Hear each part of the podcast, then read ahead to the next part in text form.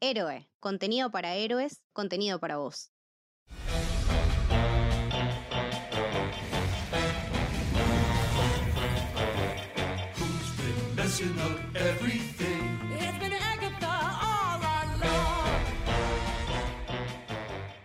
Bienvenidos y bienvenidas al Camino del Héroe. Mi nombre es Lucas y estoy con Juli, ¿Cómo andan? estoy con Leti, Hola, ¿qué tal? estoy con Camito Hola, buenas. Y tenemos acá la compañía de Lucho Torres Toranzo, bienvenido. ¿Cómo están chicos? Un orgullo estar acá con ustedes. Lucho estuvo con nosotros en nuestros streams que hicimos en Twitch semana a semana. Creo que estuviste en todos, no faltaste en ninguno. Asistencia perfecta tuvo. Eh, estuvimos haciendo una cobertura semana a semana con streams de 2-3 horas donde analizamos minuciosamente cada escena de, la serie de WandaVision. Pero en esta oportunidad vamos a estar haciendo un episodio para Camino del Héroe, un balance en general eh, de lo que fue esta serie, que fue la primera de la fase 4 del MCU. Y la primera serie del, del MCU en general, ¿no? Un puntapié inicial para, para lo que es el MCU en, en Disney Plus. Eh, así que nada, quería preguntarles primero que nada, ¿qué, qué les pareció así en general? Yo estoy, yo tengo ¿Y un saldo muy positivo. Estoy, la verdad, con un saldo muy positivo. Era de, de todas las series que se habían venido anunciando, eh, era la que más esperaba porque me parecía que era la que más tenía eh, lo diferente, ¿no? Lo que no, sabíamos muy bien qué esperar de WandaVision eh, y para mí era la que tenía el tono más diferente a lo que el MCU nos viene mostrando y yo venía necesitando que el MCU me muestre algo completamente diferente a lo que tuvo para ofrecer en todo lo que fue la, la saga del infinito. Eh, y me terminé encontrando con una serie que, entre otras cosas, primero y principal, contó la historia de dos personajes que, por un lado, se merecían una realmente que cuenten su historia, eh, que tenían un montón de tela para cortar como personajes, que estaban interpretados por, que son interpretados por dos actores increíbles y que por fin tuvieron todo el espacio para desarrollarse como, como actores eh, representando estos papeles. Eh, y, y tenían una historia entre ellos súper importante para contar. Eso fue lo principal y me parece que eso la serie lo logró, pero un nivel de excelencia increíble. Y que además de eso te puedas encontrar con este homenaje a la televisión, lo cual hace que la serie sea, para ser la primera serie del MCU, sea icónica, o sea, sea perfecta, porque es un homenaje al medio al que viene a irrumpir. Eh, y, realmente lo hicieron con un amor por la televisión, con amor por los distintos géneros de las sitcoms, que son un género que a mí me encanta, que me gusta muchísimo la televisión y lo disfruté un montón. Em, y que me parece que, aun con sus cosas buenas y cosas malas, cosas bien logradas, cosas mal logradas, setea un montón de cosas para el MCU que, pueden ser re interesantes de explorar. Y más que nada, son nueve horas, no, no nueve horas, no, son bastante menos, pero son nueve episodios, eh, nueve veces que nos sentamos eh, frente a la tele a disfrutar el MCU durante como dos meses eh, y que la verdad lo disfruté un montón. Fue un viaje que, que disfruté un montón y eso siempre me, me hace bastante feliz. Excelente. ¿Leti? Sí, a mí más o menos me pasó lo mismo que a Juli, con la excepción de que yo no la estaba esperando tan ansiosamente, sino hasta que vi los trailers. Ahí recién me terminé de enganchar como diciendo, eh, esto pinta bien, me gusta de- este elemento más tipo de, de thriller, de suspenso, que después terminamos viendo por momentos también hasta de terror, ¿no? Eh, porque, obvio, ¿para qué lado me fui yo? Para pensar, esto tiene mucho de Legión, y sí, terminó teniendo, sin el grado de complejidad y sin el, la cuestión tanto más oscura. Por momentos es mucho más oscura de lo que parece, en realidad, y después resulta que no, que la oscuridad no era tal, pero me parece que es un- una muy buena patada de inicio a de fase, de medio, y si bien hay cosas con las que no, como que no conjugo mucho la resolución, me parece que un poco, un poco acelerado el- hacia el final, creo que podría haber tenido un episodio o dos más incluso, porque como que cuando te das cuenta que la terminaron de filmar ya en pandemia, entendés un montón de otras cosas, entonces es como que decís, bueno, no, en realidad esto se dio más apresurado, porque hemos visto finales de temporada de series que eran un episodio antes, como nos pasó con Doom Patrol, y decís, bueno, no, hay que darle este changüí, pero también siendo que es una apertura de fase, una apertura de medio para Marvel, por ahí algunas cosas se podían haber cuidado un poco más a nivel detalle, y lo que yo nunca voy a eh, dejar de resaltar es el tremendo trabajo que hicieron Elizabeth Olsen y Paul Bettany, se cargaron la serie al hombro, ella, obvio, Pero no me extraña, porque son dos personas que ya vimos hacer roles extremadamente complejos desde lo emocional. A ella la vemos, la vimos en dos temporadas de Sorry for Your Loss, que es un drama sobre el que ella muere su esposo muy joven y hay que seguir. ¿Y cómo seguimos? Ese es el tema. Es una serie que se puede ver en Facebook Watch, está disponible, gratuita. Y a él, de él me enamoré viendo Manhunt una Bamber, que es una historia, una serie que está en Netflix, una miniserie de muy pocos episodios, creo que son ocho, en el que él encarna un personaje como es el Una Bomber, ¿no? Un tipo que es un terrorista, un asesino serial, pero que te explica el por qué. Y él hace que sientas empatía por un asesino de una manera que nunca me ha pasado hasta, hasta ahora. Y eso que tengo horas de true crime encima. Así que ese es mi balance. Estoy muy contenta, me parece que abrieron un montón de puertas para lo que va a venir tanto en televisión como en cine. Muy bien. ¿Camito? Yo estoy, la verdad, súper, súper contenta y nada, tu- tuve como un momento ahí que me dejé llevar por, por la fiebre de teorías y cuando vi el último capítulo me quedé como, ¡ah! Está bien, o sea, lo, lo vi a las 9 de la mañana, recién levantada y como que, bueno, ok, había que chilear un poco, pero después viéndolo y realmente consumiéndolo desde el punto de vista que había que verlo y que me parece que es una serie que hay que verla de vuelta como para, bueno, como todo lo del MCU, ¿no? Como que ves cosas en retrospectiva que después te van llevando y decís, claro, man, era por acá, o sea, obvio, no podía ser de otra manera.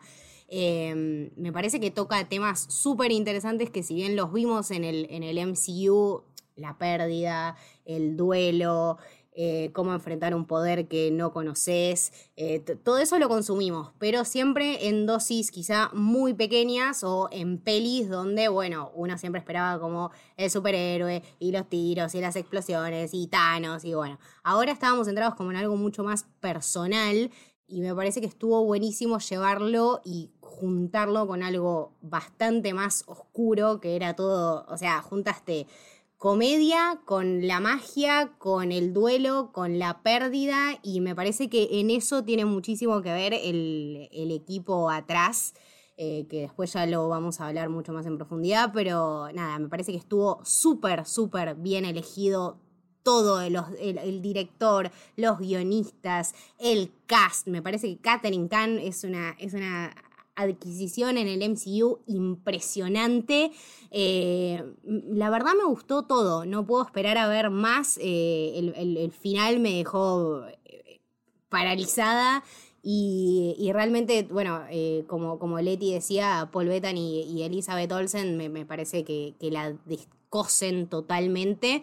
Pero me parece que de vuelta hay que, hay que centrarse en la historia que realmente querían contar, que era la de Wanda, ¿no? Uno eh, siempre se, se estaba dejando llevar por decir, bueno, uy, a ver qué más le podemos meter a esto. Y realmente siento que la serie no necesitaba nada más, que nosotros necesitábamos entender el punto de vista. Se ve que estamos tan acostumbrados a, que nos llenen de cosas que eh, lo peor es que esta serie tenía muchas cosas para mostrarnos.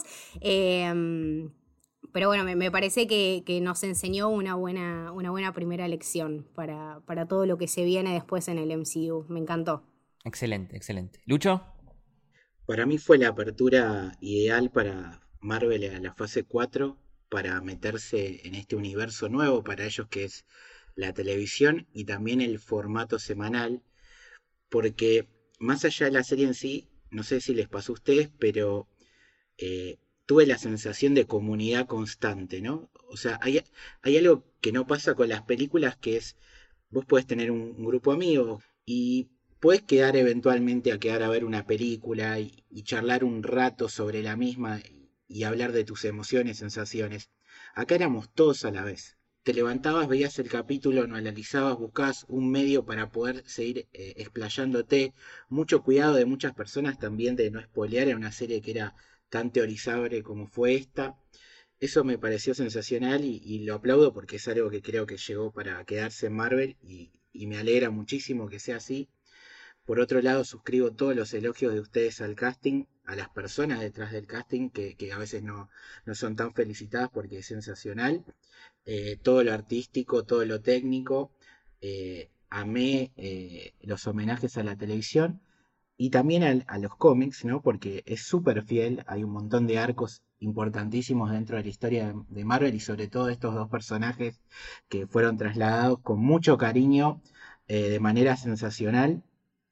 Creo que nos sirvió la serie para empatizar aún más y subir en el ranking a, dos personajes súper importantes. Es la pareja más importante de la historia de los cómics de Marvel y creo que hoy para todos son personajes súper queribles, entrañables y tenemos muchísimas ganas de ver más de Wanda y, y de Visión.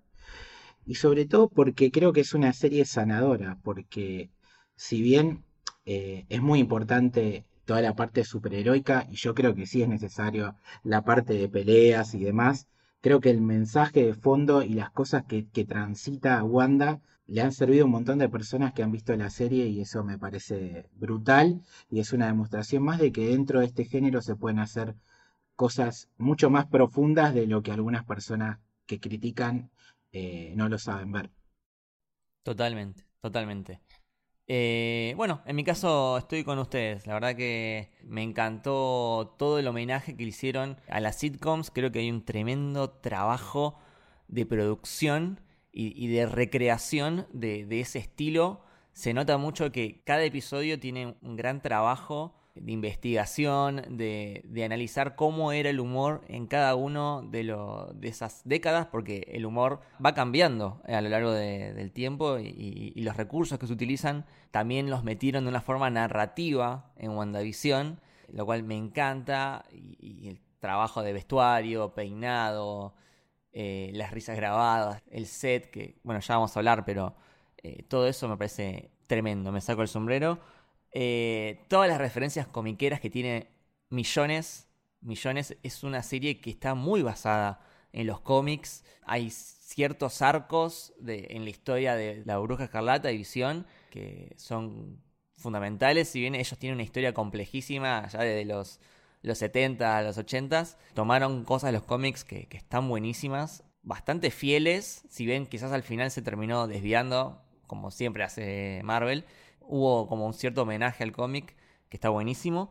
Me gustó mucho, pero mucho. Me, involucré mucho en la serie, sobre todo en los primeros episodios, eh, en lo que no entendías que estabas pasando. Y a mí eso me divierte. Me divierte muchísimo no entender qué es esto. ¿Es un sueño? ¿Es una realidad paralela?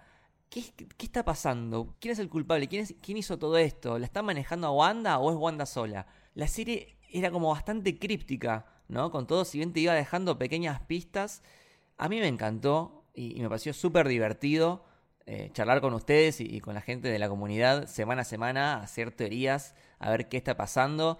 De hecho, creo que. A mí me divierte muchísimo. E- Este tipo de, proyectos, ¿no? Que por ahí rosa lo, lo onírico, rosa lo bizarro. eh, se mezclan estos sabores, ¿no? Porque tenés el humor de la sitcom, que es un humor como más cursi, en cierta forma, que me parece que está súper bien escrito.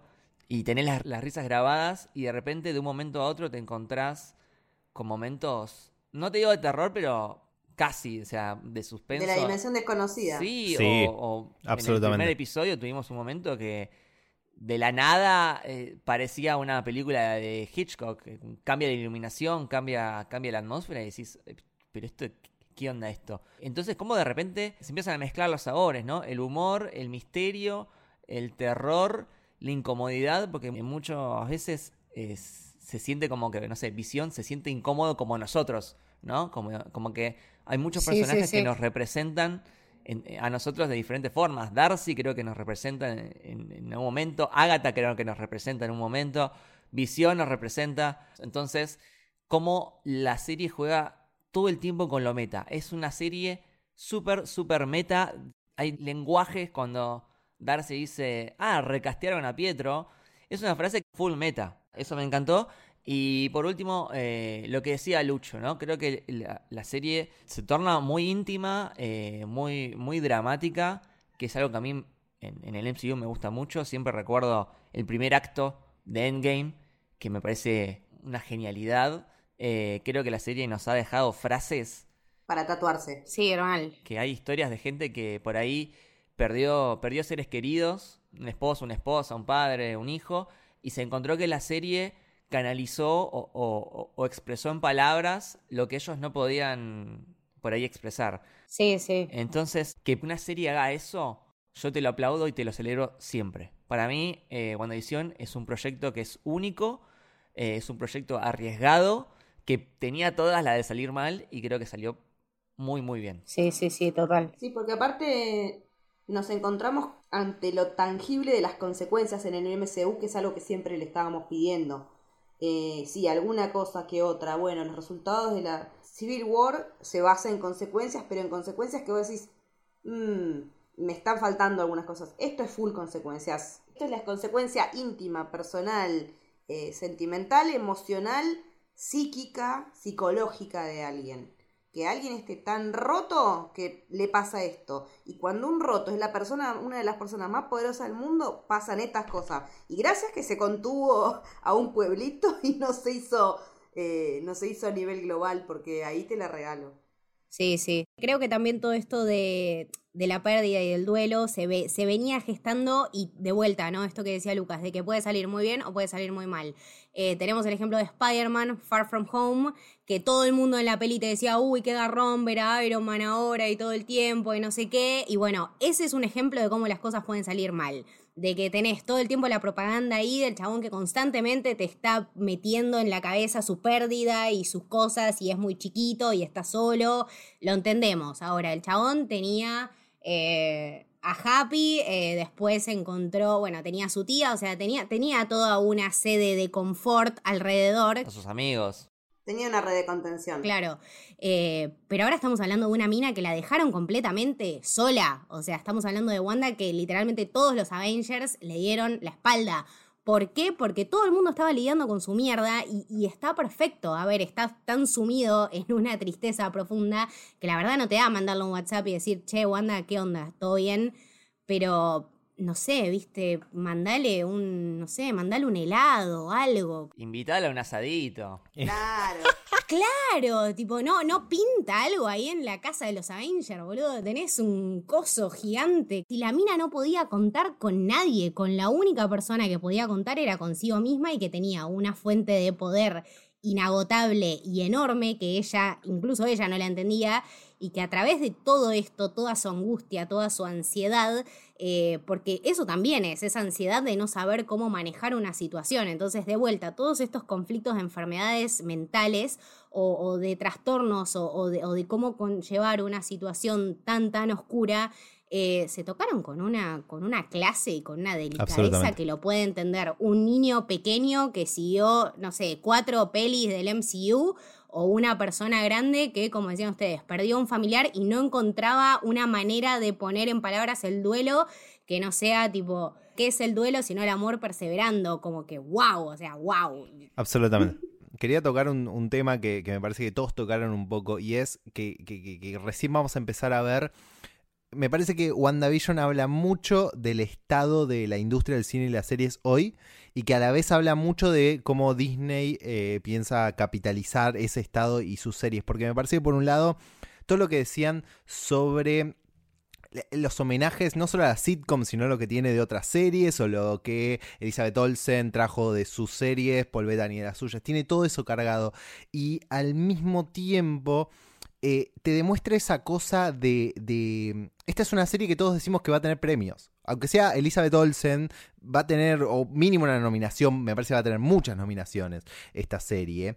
Algo que el MCU no venía consiguiendo realmente en el cine, solo le, le sucedió con Black Panther. Y creo que eso habla de lo que siempre hablamos con, con Leti sobre el, el valor que se le da a la serie como el lugar donde encontrar calidad eh, en cuanto a lo narrativo audiovisual hoy en día contra el cine. Que no quita la, calidad del cine, ¿no? Pero cómo la industria está mirando a las series como un lugar donde permitir más cosas y recibir mucha calidad. Y me parece que WandaVision es absolutamente un ejemplo de eso. Y me parece que Disney va a ser muy inteligente capitalizar estas cosas. Por un lado, lo del, lo del lanzamiento semanal me parece que es algo que empezaron probando con Mandalorian y terminaron de confirmar con WandaVision y que viene de Game of Thrones. Absolutamente viene de lo que pasaba con Game of Thrones cada domingo, pero Y antes con Breaking Bad. Absolutamente, pero imagínate que ellos dijeron, si esto pasa con Breaking Bad y Game of Thrones, imagínate lo que va a pasar con Star Wars y Marvel. Y lo probaron, o sea, realmente explota semana a semana. No se habló de otra cosa que no sea WandaVision los últimos dos meses. Era WandaVision, WandaVision, WandaVision. Y a- aparte, eh, a partir de las 7 a.m., o sea, tenías No, que sí. esconder el celular abajo de una piedra para no comerte todos los spoilers. O tenías que, como hacía Lucas, tipo, clavar una reunión 8 a.m. y decir, bueno, chicos, nos vimos a las 10, tipo, con las lágrimas llorando después de ver el capítulo de WandaVision. O sea, te generaba también una ansiedad de consumo que es muy importante. Es un fenómeno social, más que nada. Claro, es la cuestión de no, no quedarte afuera de la conversación durante el tiempo que te lleve hasta que lo viste. Porque mientras más tardas en verlo, no solo los spoilers que te puedes comer son, son a lo presente, sino, Sino que no estás ahí. el rato que no puedo hablar con los chicos y no meterme en el chat del Discord porque están todos hablando de ello yo todavía no lo vi. Esa sensación de que me estoy quedando afuera. Y me parece que también es inteligente cómo están haciendo eso de largar dos o tres, eh, esta prueba que hicieron de largar dos de WandaVision, que supuestamente iban a ser tres, después Para mí dos. fue re inteligente en la- los dos primeros. Eso es muy inteligente, que eso es una serie que empezó así, fue Handmaid's Tale. Exactamente, es verdad. Entonces te tiraban dos o tres y después seguían, pero es un modelo que se está retomando bastante y parece que funciona. Porque también es cierto que el streaming te da otro, otro tipo de libertades. Eh, te puedes dar el lujo de hacer episodios que sean de duraciones dispares. No hace falta que duren todos 25, que duren todos 43, que duren todos 59. Puedes hacer que duren lo que hace falta. En WandaVision jugaron con la duración. Los primeros, acorde al formato de sitcom, son mucho más cortos. Duran sitcom. El primero dura una sitcom. Claro, son 23 minutos, 25. Y me parece que es muy inteligente que ellos jueguen con la duración. El tema de la duración es uno que me gusta mucho, sobre todo cuando me di cuenta la primera vez que lo pesqué en The OA, que es algo que ya comenté en su momento en el uno de los streams, que tenés capítulos de 20 minutos, que tenés capítulos de 40, tenés capítulos de 70. Lo que haga falta para que tu historia se tenga que contar de la manera que vos querés. Y eso me parece que en WandaVision lo usaron muy bien porque nunca llegan a una hora, pero se van haciendo cada vez más largos. Y tiene que ver con el cambio también de la que tuvo, que tuvo la televisión. El mismo que está orientado a la serie, desde que arranca la sitcom en los 50, como género puro televisivo, porque ese es otro de los guiños. La sitcom es un género televisivo puro, por excelencia, que nace con la televisión y que se desarrolla como tal. Y al día de hoy lo vemos completamente transformado, porque ya no existe la, sitcom en sí, salvo las que vienen de hace muchos años. Ahora están las dramedies. Y es otro formato y es otro tipo de humor distinto que apunta a otro tipo de televidente distinto. Entonces, en eso la serie hizo, un recorrido, como decía Lucas, un barrido muy inteligente. Es decir, bueno, antes era así, después, hasta incluso los dos primeros episodios son blanco y negro, son distintos el blanco y negro y el sepia. Son diferentes. Y es distinto el sonido, la mezcla de sonido es distinta.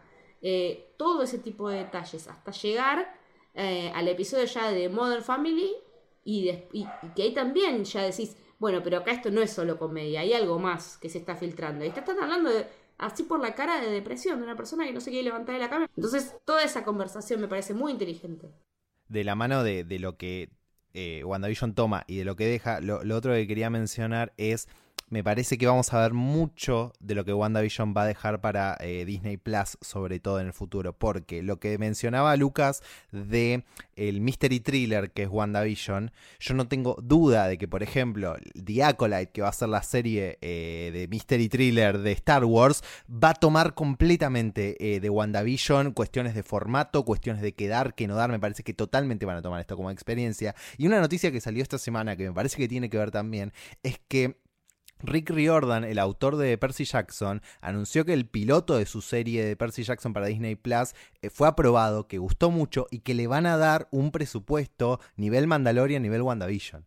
Y me parece que tiene que ver con el, no solo con el, el gran autor que es Rick Riordan, sino también con que a WandaVision le vaya bien, que cosas arriesgadas como WandaVision le vayan bien. Me parece que totalmente va a dejar una huella por ese lado. Totalmente. Creo que lo- los fans entraron directo porque había mucha duda de qué onda de hacer una serie en el MCU que realmente, al menos del episodio 1 al 8, no tuvo ni una escena de acción. Claro. Entonces había como una duda de cómo lo tomará la gente. Y la verdad es que la gente encantadísima. Encantadísima. Eh, eh, no, no hace falta. Claro, no, no vi a nadie pidiendo, tipo, bueno, ¿y dónde está la pelea? ¿Y dónde está la explosión? No, todos consumimos y todos entramos como un caballo, era así. A la gente le encantó. A la gente le encantó. Eh, me parece que la serie fue muy clara en el principio, en esos dos, tres episodios, y por eso también el tema de que los hayan sacado juntos, te dice, esta no es una serie que vaya a ese lugar. Y si no te y si vos estás buscando eso, bueno, te puedes bajar ahora. Sí, el pegamento est- estaba en el misterio más que en otra cosa y funcionó totalmente. Sí, sí, sí, creo que, creo que también to- todo eso va de, de la mano de, bueno, de, de- Matt Jackman y de todo lo que consumió y todo lo que hizo el chabón a lo largo de su vida. Estamos hablando de un tipo que desde que tenía 11 años está metido en el mundo de la actuación y está metido en el mundo de la tele. Es un tipo que, sin irnos más lejos, eh, actuó en un, en, una, en un reveal de Growing Pains. eh, dirigió lo que quieras, o sea, querés episodios de Mad Men, el chabón dirigió episodios de Mad Men, querés Succession, dirigió Succession, querés The Boys, dirigió The Boys, querés Game of Thrones, dirigió Game of Thrones, dirigió un montón de episodios de It's Always Sunny en Filadelfia, eh, Revenge, Grace and Frankie, House, lo tenés en absolutamente todo, o sea, el chabón mamó absolutamente todos los géneros y no se le puede recriminar absolutamente nada de cómo el chabón manejó los timings, los diálogos, la dirección, eh, desde cómo, a ver, desde cómo planteaba la escena hasta el personaje que pasaba por atrás, to- todo te llevaba a preguntarte algo, a cuestionarte algo, a averiguar algo más. Eh, todos los easter eggs, eh, no sé, de- desde la edición, desde el guion, eh, está todo súper, súper bien craneado. Y de hecho se terminó todo medio a las corridas. O sea, en, una entrevista que, hizo con Kevin Smith, él te decía, la verdad planeábamos sacar los primeros tres episodios juntos, como para que el último sea Mónica saliendo del Hex y que la gente quede, ok, what the fuck. Pero no lo pudimos hacer por este tema de pandemia, porque yo todavía estaba escribiendo el final. O sea, si lo sacábamos los tres juntos, teníamos que adelantar todo como para sacarlo a las corridas y no se podía. Em, pero la serie en sí estuvo muy tratada como tele. Eh, empezaron a filmar no teniendo muy en claro cómo estaba, o sea, los scripts no estaban todos los, episodios eh, planeados y con los guiones eh, ya como fijados, entonces eso también les dio mucho más libertad. De vuelta esto de que el, al chabón en la entrevista le preguntaron, bueno, al- eh, pero ¿alguna vez se fijaron en las teorías de la audiencia para darles la razón o algo? No, el chabón dijo no, o sea, jamás quisimos ir con la audiencia y yo tenía esta idea craneada hace dos años, o sea, de, de hecho el chabón te decía, a ver, si yo lo estuve planeando, no, no me voy a fijar en lo que, en lo que quiere la gente.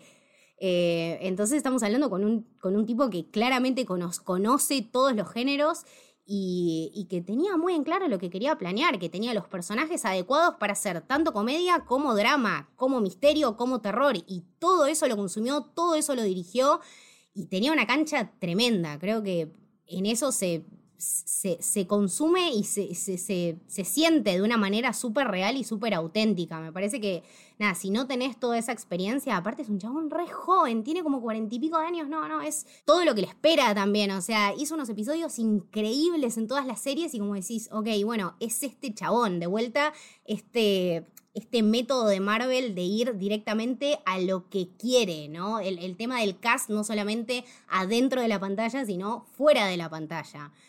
Eh, me parece que hay que ver mucho más eso, más allá de lo que nosotros queremos consumir o lo que nosotros creemos que nos quieren mostrar. Sí, de hecho está tan pensado que muchas de las teorías que, que surgieron de nosotros las fueron plantando ellos a propósito pensando, si yo hago esto la gente va a hablar de este tema. Y después algunas cosas terminaron pasando y otras no. Entonces, no solamente estaba planeada eh, que la historia que contar, sino cómo atrapar al público de entrada. Y lo que dice Camito de los tres episodios es hasta tal punto cierto que la, prensa tuvo acceso a los primeros tres capítulos de manera anticipada. Y una, y una vez que se cumplió ese tercer capítulo ya no.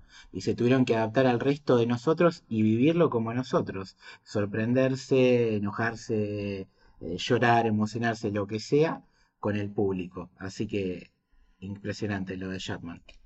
Sí, y igual así como lo levantamos a él, hay que levantarla a Jack, a Jack Schaefer también porque es la showrunner, porque escribió el primero y el último, porque es una mina que está haciendo historia, porque está escribiendo en Marvel, que tardó un huevo y medio en darnos personajes femeninos al frente, que el primero fue un And the Wasp, y después vino Capitana Marvel, y después vino Wanda Vision. Era hora de que tuviéramos a mujeres al frente de proyectos que hablan de mujeres y que en la historia de Wanda es la historia de una mujer que está lidiando con un montón de cosas. Y también, y ver que una mujer puede tener, puede pasar por todo eso y puede permitirse ser vulnerable o ser la más poderosa de todo el universo como lo conocemos hoy, es genial. Mujeres malas, chicos. Por Dios, las mujeres también podemos ser malas. Y entonces vienen estas dos brujas y se cagan a bombazos y se cagan en la psique de 3.500 personas que están en el pueblo.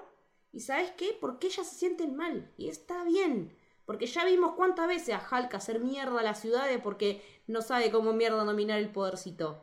O a, un montón de otros que se mandaron 10.000 cagadas. ¿Y sabes qué? La que en su momento se mandó una cagada y por la que pasaron fa- factura fue por Wanda, no por los otros cinco pelotudos. Es verdad, el foco siempre estuvo en eso, tipo en el edificio, tipo el edificio de Sokovia, que bueno, anda la concha de tu madre. Pero ¿sabes boludo. qué? Ella, porque ella es la más poderosa. Casi lo caga a trompadas a Thanos. Y en esta serie lo recalcan como si fuésemos nosotros, como si fuésemos tipo fans, tipo, pero ella casi casi que le gana a Thanos. Ah, bueno, pero la Capitana Marvel también, ¿eh? Es que eso también hace la serie. Nos trae otro personaje femenino muy fuerte, muy poderoso, que aparte Mónica es negra, entonces como mucha más representación e inclusividad. Por suerte las cosas cambiaron. Creo que tiene mucho que ver con que Kevin Feige hoy es Dios en Marvel, merecidísimo, eh, que hay que reconocerlo porque esta serie es totalmente un producto de él, más allá de, toda la gente eh, artística que estamos destacando. Si no fuera por él esto no estaría porque es súper jugado. Y por otro lado, vamos a tener la película de Black Widow, serie de She-Hulk, serie de Miss Marvel. Kate Bishop va a estar con, con Clint Barton. O sea, por suerte se le está dando cada vez más voces a las mujeres. Y creo que esto es increciendo totalmente porque si hay algo que siempre tuvo Marvel es grandes personajes femeninos y ahora los vamos a seguir disfrutando en pantalla. Totalmente. Bueno, entonces, si les parece, eh, estaría bueno hacer un repaso por cada episodio. Empezamos por episodio 1, que en realidad salió al mismo tiempo que el episodio 2, lo cual, como dijimos antes, me parece una gran decisión, muy acertado. Que igual son diferentes el 1 y el 2, más allá de que ambos son en blanco y negro, es diferente tipo de blanco y negro. Está bueno capaz de establecer también que la serie tiene un, un formato propio muy, muy claro, donde vos tenés tres episodios de sitcom, un episodio corte que te cuenta algo completamente diferente, tres episodios de sitcom más, otro que te cuenta completamente diferente y el final. Es un patrón. Realmente me gusta que para, que para hacer un mystery thriller se basen en algo tan duro y, y tan estable, porque si no es muy fácil perderte. Tiene, agarran un patrón y trabajan sobre eso, porque si no, como escritor ya, eh, los guionistas se podían perder muy fácil a la hora de hacer un misterio si no tenés esa, ese fundamento. O sea, 3-1, 3-1. Esa cuarta parte Sí. siempre vino muy bien al espectador para un poco bajar a tierra y que tampoco se te vaya a volar demasiado la, im- la imaginación y poder bajar a tierra Absolutamente. eh, lo que estabas viendo y encontrar explicaciones, decir, ah, bueno, Esto es por esto. una bofetada de realidad. Sí. Es, es muy literaria, me parece. Son como interludios. Como que tiene esos momentos donde para y te cuenta otra cosa. Bueno, eso me, me llevó mucho de vuelta a la entrevista de Matt Jackman con Kevin Smith. El chabón estuvo mucho laburando en teatro, entonces como siento que eso también lo lleva a algo más profundo y algo más teatral. Es que teatral es la palabra con la que puedes definir los dos primeros capítulos. Eh, claro, exactamente. La sitcom, la primera sitcom, la tele en esa época tenía mucho del teatro. ¿Cómo se llama el primer episodio? Enfrente de una audiencia en vivo se llama, ¿no? Es como el teatro. Absolutamente. Bueno, es que de hecho la, la sitcom eh, empezó, a ver, de, de series, de, de radioseries a eh, esto de la live audience y a grabar todo esto de, bueno, justamente las risas grabadas, pero hasta eso, o sea, hasta contrataron una audiencia para que vaya y para grabar las risas, tipo, wow. Y bueno, el episodio 1, en realidad vamos a ver que cada episodio de sitcom está basado en una década, pero siempre hay como una o dos que son como las principales, las más homenajeadas y, siempre muy del lado de la familia. Sitcoms hay miles. Ellos tomaron la decisión de que WandaVision esté más eh, apegada a, las sitcoms que son familiares. Y en el primer episodio es eh, The Dick Van Dyke Show, la, la principal, también tiene cosas de I Love Lucy, pero de- después de Dick Van Dyke Show nos vamos a dar cuenta en el episodio 8 que era una sitcom muy especial para Wanda. Era la preferida de ella, directamente. Ahí es lo copado también de, de cómo lo meta y lo de la sitcom también te hace volar la imaginación, porque muchos pensamos que, bueno, a medida que las décadas avancen y el- género sitcom se empieza a agrandar y vamos a tener referencias a más sitcoms, y no pasó, y estaba bien que no sucediera aunque lo imagináramos, porque de vuelta tiene que ver con fundamentar, con tener bases, con decir, no, no nos vamos a ir dema- a volar demasiado porque la historia principal, la de Wanda y la de WandaVision, está anclada en esto, está anclada en la familia y es lo que queremos contar. Eso, como dice Camito, es tener las ideas claras realmente. Es que, es que también lo dice el chabón en la entrevista, o sea, hasta el final te das cuenta cómo va a terminar la historia y cuáles son los personajes que vos tenés que tener en el enfoque. O sea, si todo, si toda la trama vuelve al, al problema principal y a los personajes principales, va a estar todo bien. Y en eso fue en lo que se enfocó la trama. No en Mephisto, no en los mutantes, no en el ingeniero. Y esto que después también se menciona en el capítulo 8 de que eh, en las sitcoms puede tener mil problemas el, protagonista, la puede pasar súper mal, pero siempre al final del episodio todo se arregla y todo vuelve a ser feliz, ¿no? Entonces, como también en este episodio 1 hay como un conflicto y un momento súper espeluznante y aún así termina siempre bien, tipo ellos en el sillón, que, eh, ella se hace aparecer los, eh, los anillos, que entre paréntesis me parece adorable. eh, los efectos visuales, ¿no? Muy de esa época, que es, el, efecto de, de corte, tipo quedarte quieto y después poner la mano con el anillo. Ese efecto me parece adorable, la edición de sonido, de cómo hace la magia, muy a lo hechizada. Lo que decías, lo que decías vos, Lucas, de, de los guiones y los chistes, el humor de las sitcoms. En estos primeros episodios, a mí me gustó mucho notar cómo no, no, no hicieron humor de ahora. No buscaron hacer chistes que entendiéramos nosotros y que nos resultaran especialmente graciosos a nosotros, sino hacer chistes que se hubiesen hecho en esa época realmente. Eh, muchas veces cuando esos chistes eran, eh, quedaban viejos, ahí Wanda reaccionaba o algún personaje reaccionaba, "Mm, esto no está tan bien. Eso me pareció que también fue un lindo guiño. Y a lo otro que, me- que hablábamos antes, que se nota mucho en este capítulo, son las referencias. En ese momento espeluznante, en ese momento más creepy, cómo pasa de Dick Van Dyke Show a The Twilight Zone, para mí específicamente a un capítulo que se llama It's a Good Life, que ustedes lo pueden tener capaz de Los Simpson, que es cuando Bart controla todo. Cuando Bart puede convertir las cosas a su antojo con la mente. Me parece que los planos, la forma en la que todo se empieza a distorsionar, la música, todo es muy de Twilight Zone, que es la serie de ciencia ficción y terror eh, y suspenso de los años 50-60. Entonces que hayan tenido también la claridad de decir, cuando nos vamos al terror, también anclémonos en otra serie de televisión de la época que hizo eso, de vuelta, eh, investigación, producción y, y saber mucho de tele y que te guste mucho la tele. Aparte esa escena es clave porque primero que muestra el primer gran cambio de registro en un segundo de los actores, es el primer momento donde decís, ojo con Elizabeth Olsen, que es brillante, Paul Bettany y demás, pero también es un mensaje para el espectador de decirle, ojo con esta serie, porque quizás ni siquiera esta primera impresión que te dimos es lo que te vas a encontrar, sino que tenés que estar atento a todo y empieza a sembrar el misterio con un suspenso brillante y aparte tiene también un guiñecito a la sitcom en sí con la persona que interpreta a la mujer de la señora Hart, que es una, em- una eminencia dentro de este... de este-. Exactamente. Sí, That 70 Show, la, la mamá, la mamá de Coso, de Kitty, Y, boludo. y la, sí, y la cuñada de Phoebe. La mamá Claro. de La cuñada de Phoebe también. también, sí. También, sí. Qué tremendo cuando le empieza a decir stop it, pero casi sin dejar de sonreír. O sea, está como hechizada, está sonriendo y a la vez está suplicando a Wanda, por favor, pará, por favor, ayúdalo. Y, y Visión no lo ayuda hasta que Wanda no le da la autorización para decir, bueno, está bien, ayúdalo.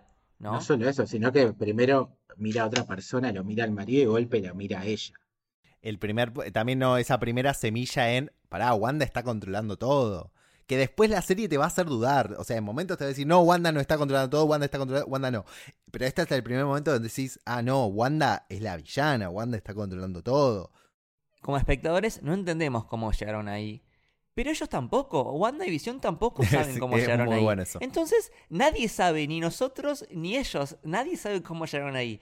Eh, y es, es lo más lindo de la serie, ¿no? Eh, es como que, a ver, ¿qué, qué pistas podemos encontrar que nos indiquen qué está pasando y cuáles son las reglas de esta realidad? ¿Es una realidad? ¿Es un sueño? Me acuerdo cuando, nada, teorizábamos, ahí me, me encanta, todo eso, todo eso me encanta, me, me divierte muchísimo teorizar, aunque se cumpla o no, me, me divierte. Es anecdótico que se cumpla o no. Sí, absolutamente. Toda esta escena que estamos destacando arranca porque la serie te plantea el primer gran misterio, que es el calendario, ¿no? Hay un, hay un calendario, hay una fecha y hay un corazón. El corazón. Estuvimos, el corazón que estuvimos durante mucho tiempo diciendo en el- es el referencia al cómic tal, que salió en el año tal, que apareció tal personaje, que quizás puntualmente tenía que ver en, en ese capítulo por lo menos, y después te das cuenta de que es algo mucho más grande y es una de las escenas que te rompen el corazón rotundamente, pero digamos, no solamente te linkea con lo que viene después, sino que esa escena que después es conmovedora, en ese momento, en ese primer capítulo, se transforma en algo perturbador. Entonces, ese manejo de los climas es brutal. Sí, sí, sí. Bueno, eh, si quieren pasamos al episodio 2. En este caso es muy, muy fuertemente basado en Hechizada. O sea, pasamos de las sitcoms de los 50 a las sitcoms de los 60. Y como decíamos antes, se nota, por más de que siga siendo en blanco y negro, se nota un, cambio en el humor. Se nota un cambio en la imagen. La imagen está mucho más nítida. En los exteriores, Que eso es algo que no mencionamos también, eh, el uso de cámaras de, de cada época, o sea, el- para los 50 usaron cámaras de los 50, para los 60 usaron cámaras de los 60, y eso es lo que eh, te da una posibilidad de que notemos este cambio de imagen, de cómo se ven las cosas, que con un efecto especial, un filtro, mm, capaz no te darías tanta Exactamente. cuenta, notarías algo diferente, pero no sería lo mismo. Es algo muy, no sé...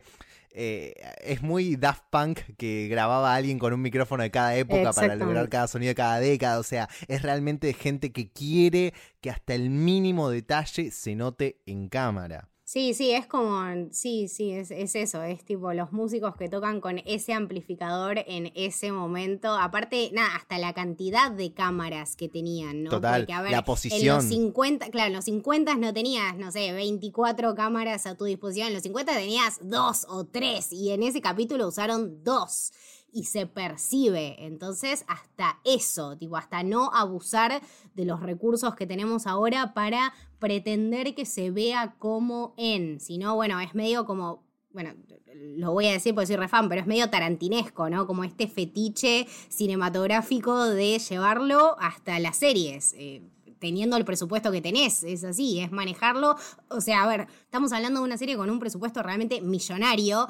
Podía el chabón en ese momento decir, bueno, o sea, dame 45 cámaras y 17 drones y te hago una maravilla ambientada en. No, no, esto era mantener el formato hasta en lo más mínimo.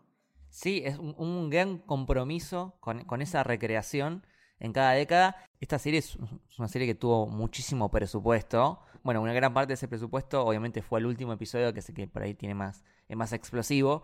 Pero yo creo que también eh, gran parte fue a, a todo lo que es eh, diseño de producción. Por Porque aparte, en cada capítulo tenías que rehacer el set. Ni siquiera podías repetir el set. Entonces, eh, eh, es como todo de vuelta. Bueno, de vestuario, Sí. todo de vuelta. Peinado, todo de vuelta. El- los, los muebles, todo de vuelta. El chabón, el chabón en la entrevista lo decía, o sea, cada episodio se sentía como filmar un piloto de vuelta. ¿Por qué? Porque tenés que construir todo el set, eh, setearte vos de otra manera, porque no podés actuar de, la misma manera en la que actuaban en los 50, que en los 60, que en los 2000. Eh, entonces, claramente es un laburo de producción que va más allá de lo que nosotros podemos comprender. Sí, sí. Y cómo esta serie llega en un momento justo en ese sentido, porque creo que nunca tuvimos un homenaje al género sitcom como es WandaVision. Eh, hemos tenido muchas sitcoms eh, que fueron cambiando durante los años, pero nunca nadie se detuvo a hacer una retrospectiva sobre el género como lo hizo WandaVision. Y me parece que llega en un momento donde el género sitcom, como hablábamos, como hablaba Leti al principio, se está transformando, está pasando a ser otra cosa, eh, un poco se está extinguiendo lo, lo que solía ser y transformándose en algo nuevo. Entonces que WandaVision llegue ahora para hacer esa retrospectiva me parece que es muy, eh, muy atinado. Totalmente. Lo que sí vemos mucho en este episodio 2, que ho- hoy en día ya por ahí no hace falta mencionarlo tanto porque ya está resuelto, ya sabemos a qué, a- qué iba, pero sí en su momento todas las pistas que eran los intentos de Sword por entrar a, este, a este Hex, los ruidos que escuchaban en la noche, el, el helicóptero, la escena del helicóptero que está a color, que lo, lo levantaba Wanda, no entendía qué era, eh, el, el famoso eh, apicultor, ¿no? El apicultor. El apicultor que todo el mundo decía, Mephisto, Mephisto. No, bueno, era, era un chabón, era obvio que era un chabón de... de Era un loco de SWAT. de Sword que estaba usando un traje de radiación. La gente que vio la imagen bajándole el contraste a ver si veía la cara, si era un cameo conocido. Este, lo que sí me gusta es, es esta analogía, esta metáfora de, del panal de abejas, que podemos relacionarlo en el sentido de que esta realidad es como un panal de abejas, y si pensamos en un panal de abejas, tenemos a la abeja reina, que es la única que puede tener hijos, y, y como que todo gira alrededor de ella, en este caso la, la abeja reina vendría a ser Wanda, que creo que en un momento eh, Agatha le dice, vos sos como la abeja reina, y a la vez los panales, las celdas son hexágonos, ¿no? Entonces de vuelta todos los hexágonos en todos lados. Y por último, eh, el tema este de que eh, uno piensa en, un apicultor, ¿no? Que es una persona que está viendo el panal desde afuera. Eh, como que las abejas no saben que hay como toda otra realidad afuera de ese panal y que está el apicultor que puede ser o la gente de Sword que la está viendo a través de la tele o, puede ser por ahí Agatha que se está aprovechando y, y está queriendo drenar esa miel, alimentarse de esa miel eh, que, que es el poder de Wanda. Empieza un, recurso que, me parece muy interesante que tiene la serie, que justo hoy lo charlaba porque alguien me decía, bueno, pero ¿qué? no, explicaron qué significaba la cigüeña o qué significaba la, la cicada. Y a mí me parecía muy interesante pensar, no es que significan algo, sino que son eh, recursos narrativos, son cosas que, que llevan la acción de la, de la serie, pero que están pensados. Hay un motivo por cual es eso y no otra cosa. Es la cigüeña porque es el símbolo de, de la vida y están por nacer los bebés. Es la cicada porque significa transformación, evolución. Lo que tiene esta serie es que cada vez que había que poner un elemento narrativo para que la acción avance, había alguien que se sentaba y pensaba, no, vamos a elegir esto y no otra cosa, porque esto significa algo para la serie. Claro, que la gente de Sword sea payasos. Totalmente. Tipo, obvio, re. Pero sí, bueno, acá es cuando por ahí se dispararon más las teorías de, de a ver qué significaba todo esto. Estaba el For the Children, Sí. que eso sí quedó como medio colgadito, pero a mí me- siempre me sonó muy medio secta, medio culto, ese cántico que la gente hacía de For the Children. Y yo tipo pensaba de que le estaban queriendo hacer un, un Inception Inception, de, sí. de instalarle la idea a Wanda de, de- de que tenía que tener hijos para después usar los hijos para algo. Yo creo que es eso, pero que fue Agatha, porque en un momento, en, cuando vemos el Agatha All Along, la vemos haciendo magia en, en el, en el show, pero, pero cuando fue el show no vimos nada raro, o sea, cosas que hacía Wanda, pero nada que Wanda no haya hecho, excepto el For the Children. Yo creo que es Agatha testeando a Wanda, o sea, empujando a Wanda para que saque sus poderes afuera y ver cuánto poder se va a poder robar. O sea, yo creo que viene de ese lado el For the Children. Yo también lo, interpreto como que puede ser una especie de deseo inconsciente o de mandato social de que, a ver, ella consumía toda su vida, consumió las sitcoms yankees, ¿no? Y en, en estas sitcoms yankees siempre tienen hijos. Entonces, por ahí ella realmente no quería tener hijos, pero está ese mandato social de que para tener esa vida idílica, esa familia tipo, tenés que tener hijos. Entonces, yo también siento que parte es, es una especie de, de Inception que se hizo a ella misma. Es buena esa. Está bueno. Y más en la, en la época de la década que estaba ese capítulo, que es la década de los 60, pero yendo más allá de, de si es un Inception o no, que puede serlo también porque la escena post créditos marca la continuidad de, estos chicos en algún lado y hay que ver cuál es el sentido de, que estén en, algún lado, que después lo podemos debatir rápidamente. Eh, hay dos cosas importantes en este capítulo a nivel futuro de- del MCU, que son obviamente los chicos, el nacimiento de, de Tom y Billy, o, o que se engendran, mejor dicho, que son dos personajes importantísimos y que todo indica que van a ser parte clave de, de la fase 4, los jóvenes vengadores y demás. Y también es la primera vez que vemos a Mónica. Sí, en su papel de Geraldine, ¿no? Claro. Totalmente. Lo que sí, importante que este capítulo termina con el paso eh, de blanco y negro al Technicolor y un cambio de época. Y, y se puede relacionar con Hechizada, porque Hechizada es una, es una sitcom que empezó siendo en blanco y negro y, luego pasó a color. Eh, entonces, que justo sea esta, eh, está buenísimo, es un gran detalle. Después pasamos al episodio 3, serían los 70s. El gran homenaje es eh, de Brady Bunch. El set es prácticamente el mismo y teníamos a estos padres primerizos, ¿no? Era muy gracioso verlo a, a Visión. A Visión, sí. eh, en modo, En modo padre, padre. Es, es- es divertido. tierno. Eh, haciendo cálculos para ver cuándo iban a hacer y después que fallaba. Sí, teníamos unas, unas dad jokes muy buenas también ahí. Papaya. Eh, el de papaya Paul, claro, Paul Bettany ahí en su, en su furor extremo comedia, qué chabón del Es, bien, es increíble. buenísimo.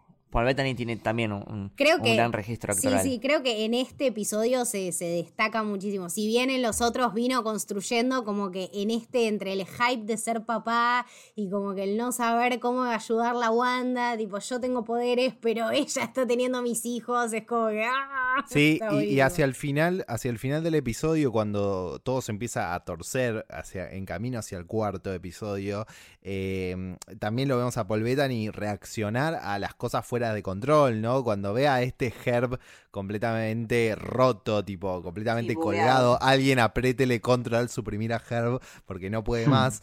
Eh, ahí lo vemos a, a- a Paul Bettany eh, salir, no, salir de ese registro de comedia y empezar a decir, bueno, para acá hay algo que está mal. Y aparte de que Visión vemos cómo empieza a notar los fallos de Wanda, nosotros empezamos a notar que hay algo en Visión que, que no encaja con lo que venía haciendo, que es que él tiene la- el poder de la velocidad de Pietro. Es verdad. E- Y es algo que queda totalmente manifiesto en este capítulo. Entonces, esa es una primera pista para el espectador de decir, ¿este visión qué visión es? ¿No? Y aparte, no solo por, por sus poderes, sino también qué está notando o cómo percibirán los demás, aparte de lo que está pasando ahí adentro. Sí, totalmente. Y también tenemos ya en este capítulo de, la, par- de parte de Mónica dos name drops eh, muy importantes. Primero menciona Ultron, que, que Wanda le pone cara de... ¿Qué te ¿Qué pasa? acabas de decir? ¿Qué te pasa? ¿Cómo vas a mencionar Ultron? te voy a cagar a piña. Mm. Usted se tiene que arrepentir de lo que dijo, mal. Sí, Claro, sí. tremendo. Y también ya empieza a sonar el nombre de Pietro, ¿no? Pietro es un nombre que suena a lo largo de, de toda la serie y acá ya se empieza a, a ser mucho más explícito. Ahora, perdón, sí, yo en ese momento cuando dijo, ay, tuve mellizos. Ah, yo tenía un mellizo.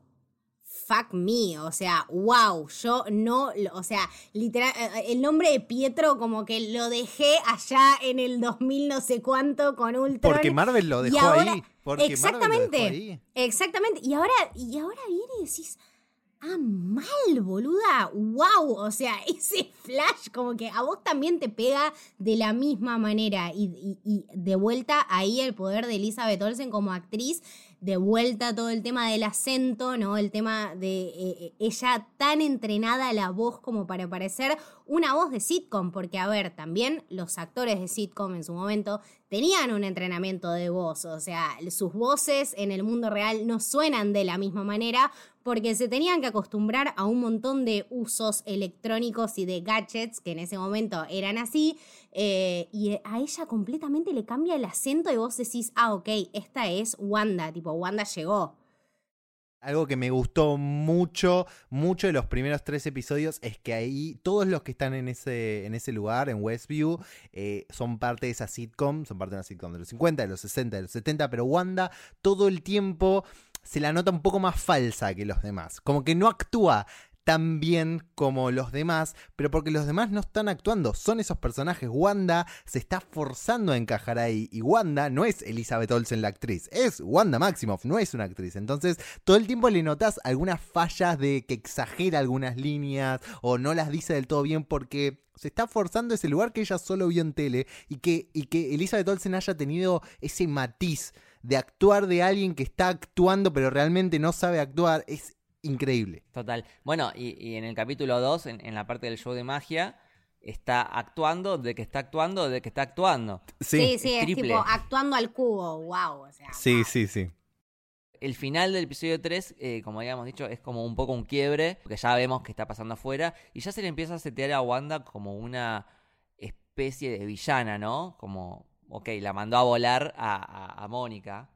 Como que en el episodio 2 habíamos tenido también algo que, que generó mucha especulación desde los trailers, que era lo que después en el cuarto nos vamos a enterar que es la voz de Jimmy Woo en la radio diciendo quién te está haciendo esto, Wanda. Y, y esos son el tipo de cosas donde la serie juega, ¿no? Tipo, esto es Wanda, no es Wanda, es Wanda, no es Wanda. Eh, Son esos elementos que, que la serie va tomando episodio a episodio para jugar un poco con tu cabeza y que nunca estés seguro de lo que está pasando. Pero acá sí es full, es tipo, es ella. Eh, incluso termina con, termina con Mónica mirando al cielo diciendo, es Wanda, es todo Wanda. Sí, sí, sí. Eh, a, a mí lo que me pasa también es que yo siento que eh, al principio Wanda no era del todo consciente de lo que estaba pasando. No, estaba en estado como de fuga para mí. ella eh, como que se dejó llevar un poco por esto, estaba como nosotros, o sea, no sabía nada. Cuando Mónica empieza a agitársela y a, a nombrar a Pietro, a nombrar a Ultron, A traer el afuera al adentro. e- exactamente, bueno, el, el helicóptero, los ruidos, apicultor. eso, el apicultor. Esos son los momentos donde ella vuelve. Es como si tuviera una cosa inconsciente de, bueno, cuando todo se rompe, vuelvo a tomar mi- el control de mí misma y lo paro para no permitir que mi realidad se destruya. Es, es como una- un sistema de defensa de ella. Claro, Pero en realidad es una sensación de control falsa. El control no lo tiene ni a palos porque no tiene el control de, los, de lo que está sintiendo. Ella está haciendo todo esto porque no puede controlar lo que siente. Entonces está en un estado de, de incapacidad acá. Sí, pero a lo que voy es que por ahí al principio era como más inconsciente y en un momento más por el episodio 5 cuando ella literalmente sale y después vuelve a entrar, ahí ya no tenés justificación, o sea, ahí es ella misma eligiendo eh, voluntariamente seguir con esa falsa felicidad que en realidad no, no sé si le está haciendo bien, pero ahí a partir del 5 que ya no, no, no tenés justificación, o sea, ahí le está, está eligiendo continuar así. Y que también te lo demuestra ella no, no escondiendo más sus poderes, por ejemplo. Ahí a partir del 5 cuando Claro. ella dice, no, no oculto más mis poderes porque ya basta, la farsa la armo yo y es- de esto puedo hacer lo que yo quiera. Totalmente. Eh, bueno, pasando al episodio 4, es un episodio de, de respuestas, ¿no? Donde un poco que nos empiezan a, a orientar y la, la escena de todas la- las caritas en la pared tratando de, de atar cabos, éramos nosotros. Es un poco Marvel burlándose de nosotros, ¿no? Como estos fueron ustedes los últimos tres episodios. Darcy viendo la tele y reaccionando a las cosas que van, van pasando en ese show. Entre paréntesis, qué buen personaje Darcy, Increíble. la amo. Excelente. Menos mal que la trajeron de vuelta, boludo. Le, le da tipo esa frescura hermosa. Y el nivel, de, el nivel que tiene Darcy como personaje que por lo que se pudo intuir, Leti nos pasó que algunos eh, periodistas afuera lo, lo estaban intuyendo, que no pudieron traerla mucho a las refilmaciones eh, por el COVID, eh, y ella tiene una sola línea en el episodio final, después de no haber aparecido como por dos episodios, pero es una línea tan buena. Es, tan buena la línea de Darcy en el final que te paga todo. Es como, qué bueno que tuvieron esta línea de Darcy porque el personaje vale esto. Es muy graciosa, sí, sí. Eh, después tenemos a Jimmy Woo, otro de los personajes súper queridos por la gente. Eh, todos amamos a, a Jimmy Woo, que estuvo aprendiendo magia de la mano de, de Scott Lang. Eh, es un tipazo, se nota como que, nada, es, es como buen tipo. Y de vuelta te dejan picando esto de que todos los personajes tienen algo de lo que vos te agarrás. O sea, lo vimos a Jimmy Woo en, no sé, dos episodios. Ayer dijimos, ah, pero quiero que Marvel haga una serie tipo Scolder y Molly, los expedientes secretos X de Marvel. Tipo, pará, loco, pará, te lo Te digo la veo, ¿eh? cinco minutos. Una serie Nos venden lo que perdón. sea. eh. Claro, Una serie de. Darcy y, y- Somos y muy de fáciles. Jimmy Woo a los. X-Files. Compro, Dame, compro re. ya. Claramente para mí que se la quedaron pensando, sí, más vale. Y lo que sí quiero destacar, que para mí, eh, una cosa i- impresionante del episodio 4 es cómo empieza, ¿no? No, no, lo- cómo, cómo empieza el episodio 4 es un cachetazo que aparte Es terrible. no termina. es- es- no, sé, no sé si les pasó lo mismo, pero cuando lo estaba mirando por primera vez era bueno. Pará, esto están volviendo, sí, están volviendo de- del blip. No entendés lo que Pero está pasando entonces- al principio. Claro, pero, pero entonces esto quiere decir que esto está pasó, esto pasa tres semanas después nomás. Esto fue al toque, esto es enseguida. Y Wanda volvió ahí y ¡bra!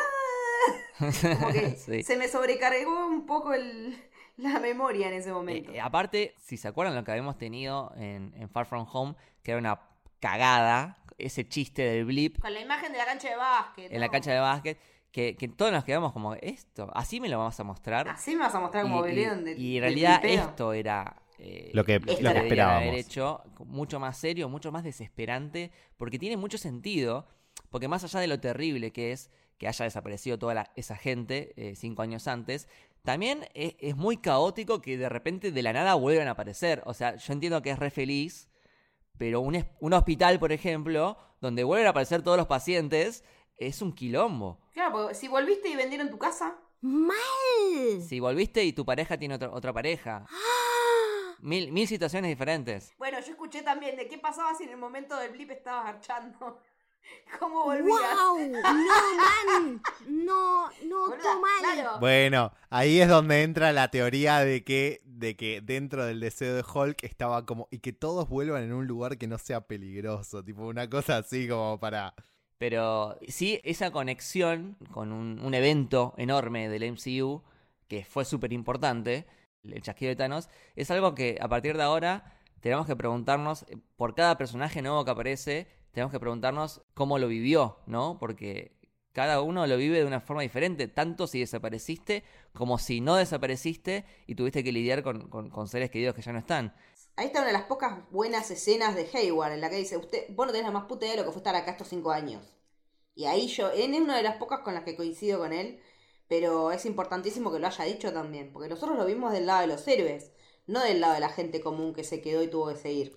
Yo creo que hacia el final de la serie, eh, entre las cosas que se apuraron y, y- y no se hicieron o que podrían haber estado buena que hagan y probablemente no les dio el tiempo por cómo se dio todo, es un poco de más de backstory en Hayward, de, de- de ampliar lo que te dice en esa frase a algo un poco más, de, de darle ciertas eh, motivaciones extra, ¿no?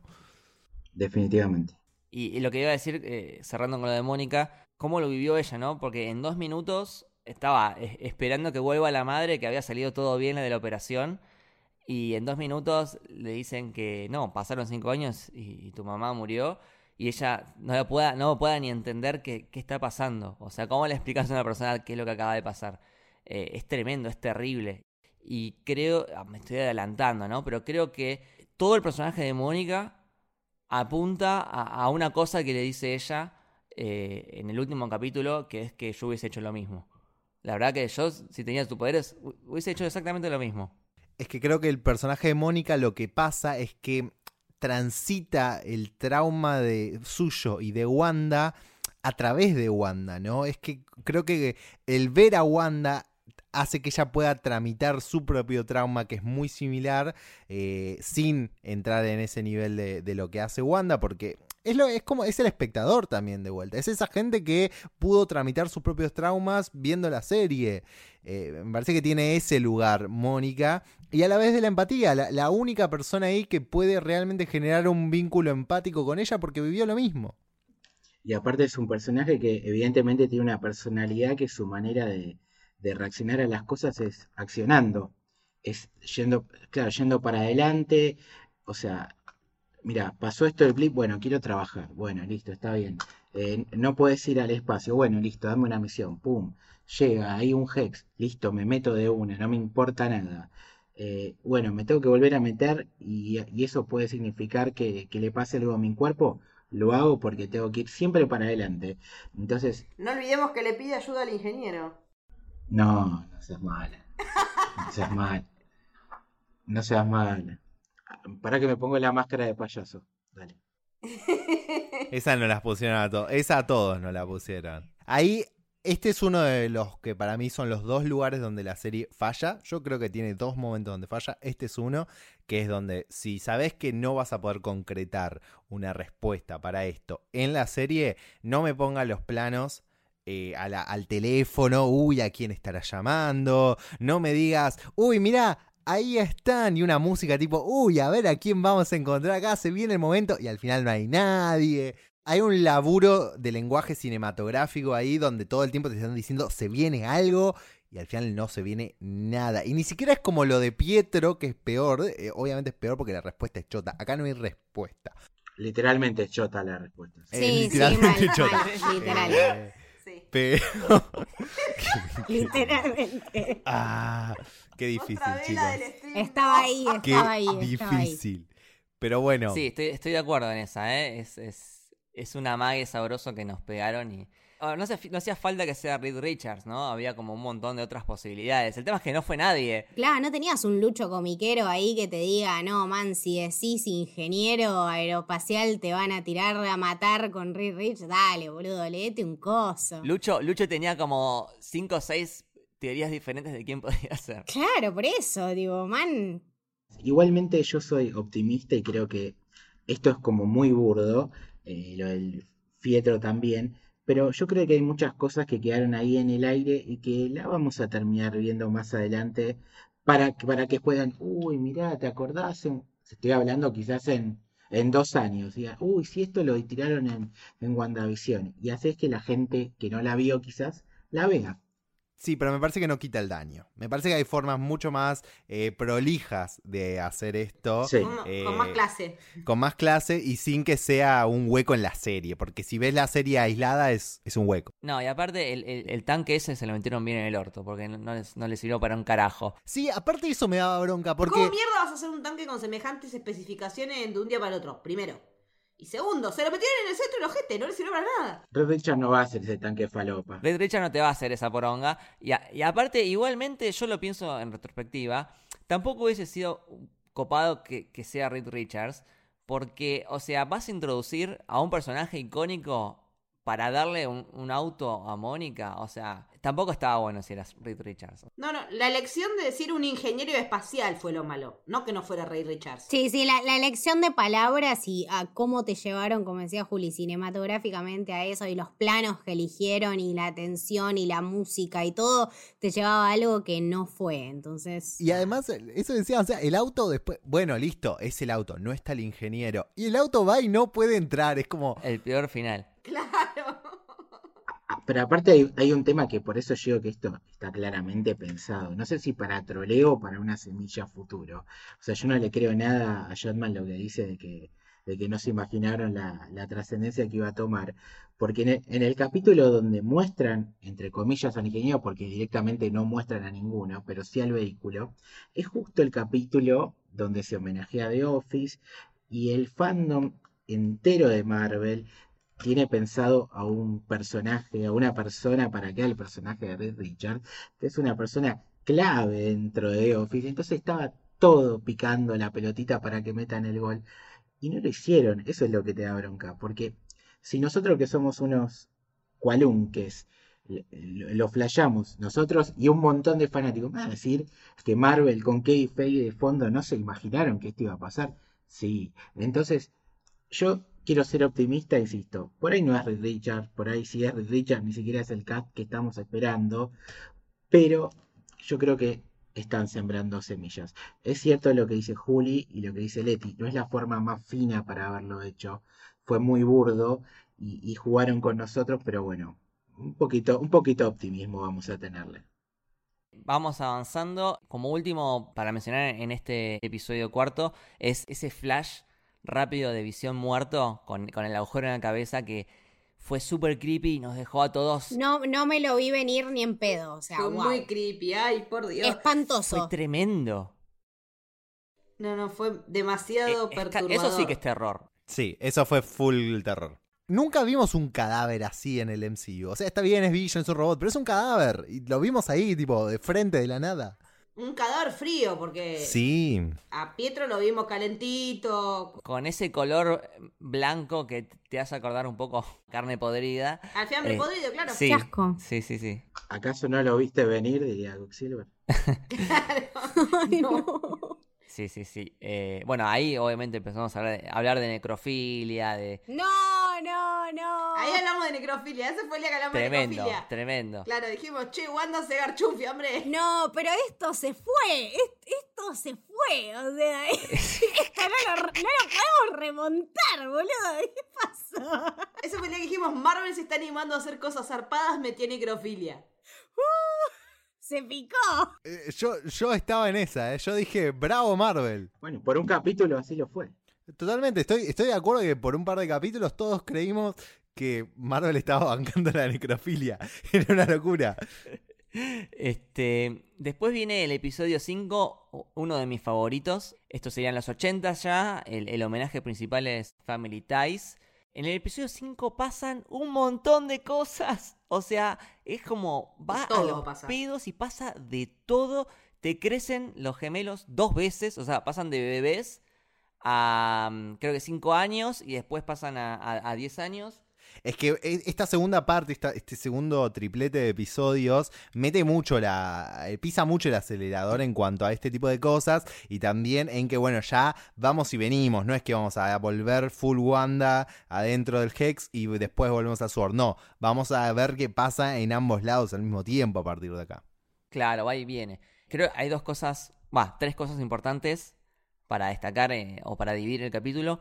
Una es, por ejemplo, Wanda saliendo afuera del Hex. Toda patotera con el dron en la mano. O sea, ella sola a plantársele a 50 tipos de Sword, diciéndole literalmente, déjeme de romper los ovarios, déjeme en paz, déjeme tranquila acá. Yo no te jodo. Es como. Yo no te jodo, vos no me jodés, claro. Claro, ¿sabes lo que también me pareció un argumento muy adolescente, ¿viste? Es como cuando tu vieja te toca la puerta y te dice, che, tu cuarto es un quilombo, boludo. Bueno, pero es mi cuarto, vos no, si no querés no lo veas. Es así, tipo, estaba, estaba en esa posición, como, bueno, de hecho, eh, flasheamos un montón con Magneto, porque la vimos hacer unos movimientos así, y también la vimos mucho en esa posición, y realmente como que volvió Wanda ahí diciendo, ok, no me rompas los huevos, yo no te jodí a vos, vos no me jodas a mí, yo no estoy haciendo nada acá.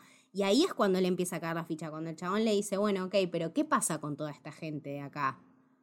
No, bueno, o sea, o sea, sí, pero no, pero no me jodas igual, tipo, es, es, es ese comportamiento adolescente.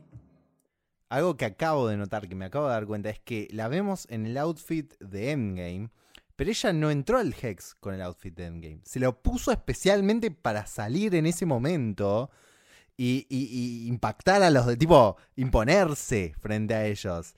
Sí, esa escena de todos apuntándola y, y ella, tipo, ella sola parada enfrente de todos, que encima la resolución que tiene esa escena es buenísima y todo lo que haga quedar como un pelotudo a Hayward, estoy de- re de acuerdo. Absolutamente. Pero aparte, ¿cuándo pensaste que te podías medir siquiera con la bruja escarlata? O sea, ¿qué te pasó en la vida, chabón, que vos te pensaste por un solo momento que tenías el control de esta situación? Creo que ahí también le cayó la ficha y ahí también como que empezó a decir, ok, bueno, acá necesitamos algo más polenta. Claro. Lo, lo del dron todavía no me queda claro si fue una decisión sumamente estúpida o un plan maravilloso.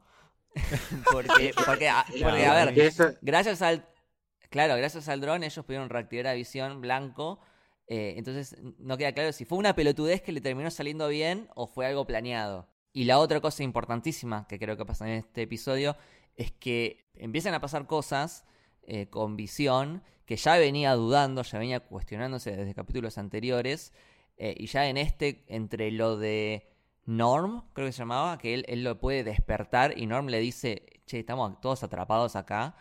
Eh, después lo de Agatha, que ella se hace como que, uy, bueno, repetimos la escena, como que todo, todo empieza a confluir en un, en un visión que ya pasa de, de la incomodidad al cuestionamiento a directamente el enojo. Increíble que se- que escena. se le planta. Así como Wanda se le plantó a la gente de Sword, Visión se le planta a Wanda. Ah, la escena Marriage Story, es verdad, se picó. Es la escena de Marriage Story donde se recontracagan a puteadas.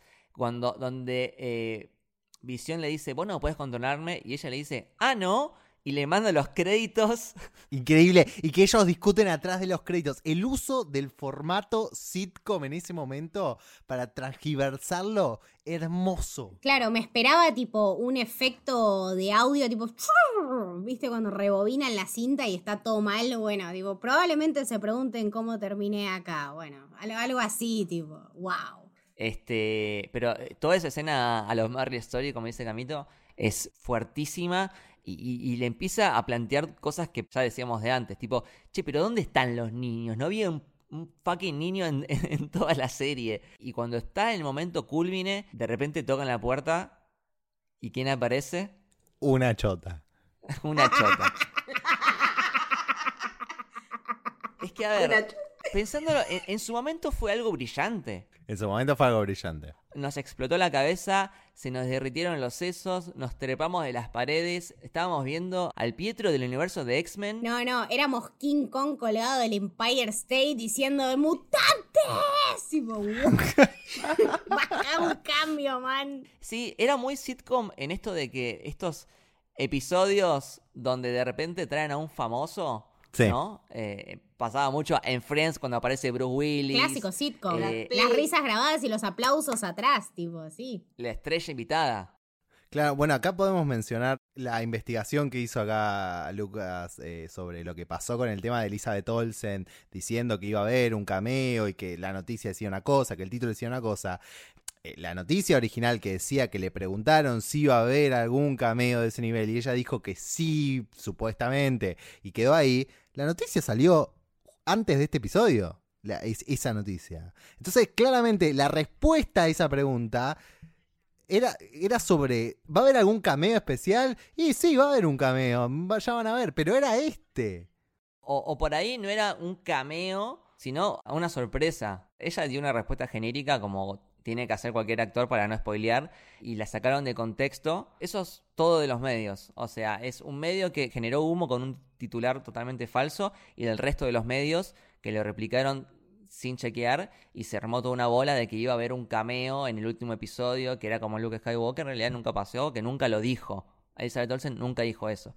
Eh, bueno, ahí, que nos quedó la lección de eh, a partir de ahora recontra rechequear todo lo- lo- los rumores. Y al margen de, ese humo, el tema de que, bueno, otra cosa, es el, otro tema, el otro posible error de la serie, o el que por lo menos hay un, un consenso general de que fue un error de la serie, no daba. O sea, cuando llevas lo meta demasiado lejos, que es decir, no, ¿sabes qué? No es tipo llevarnos a este lugar de manija, como dice Camito King Kong, agarrados de, de- del Empire State y después tirar el edificio abajo, tipo talarle el Me edificio. matás, boludo, claro. es, eh, es mucho. Literalmente quedamos como King Kong, o sea, ahí en el piso rogando por nuestra vida, diciendo, por Dios, dame unos mutantes. Y Matt Jackman diciéndote, hija de puta, mirá WandaVision de vuelta para entender un poquito. Sí, sí, total. A mí ni siquiera me molesta que nos hayan derrumbado el Empire State, sino la forma, ¿no? Porque si en vez de ser Ralph, apellido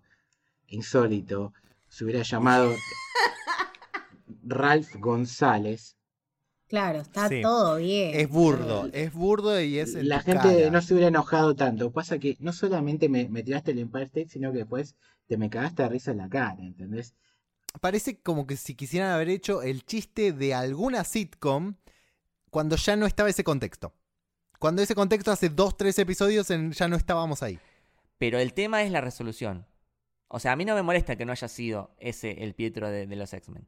Lo que sí me molesta es la resolución del chiste bobo de Bowner, porque hoy en día veo el episodio 5 y, esa parte donde abre la puerta, que era una parte que era increíble, era una parte explosiva, espectacular, y, hoy en día ves la cara del chabón y decís, ah, Bowner.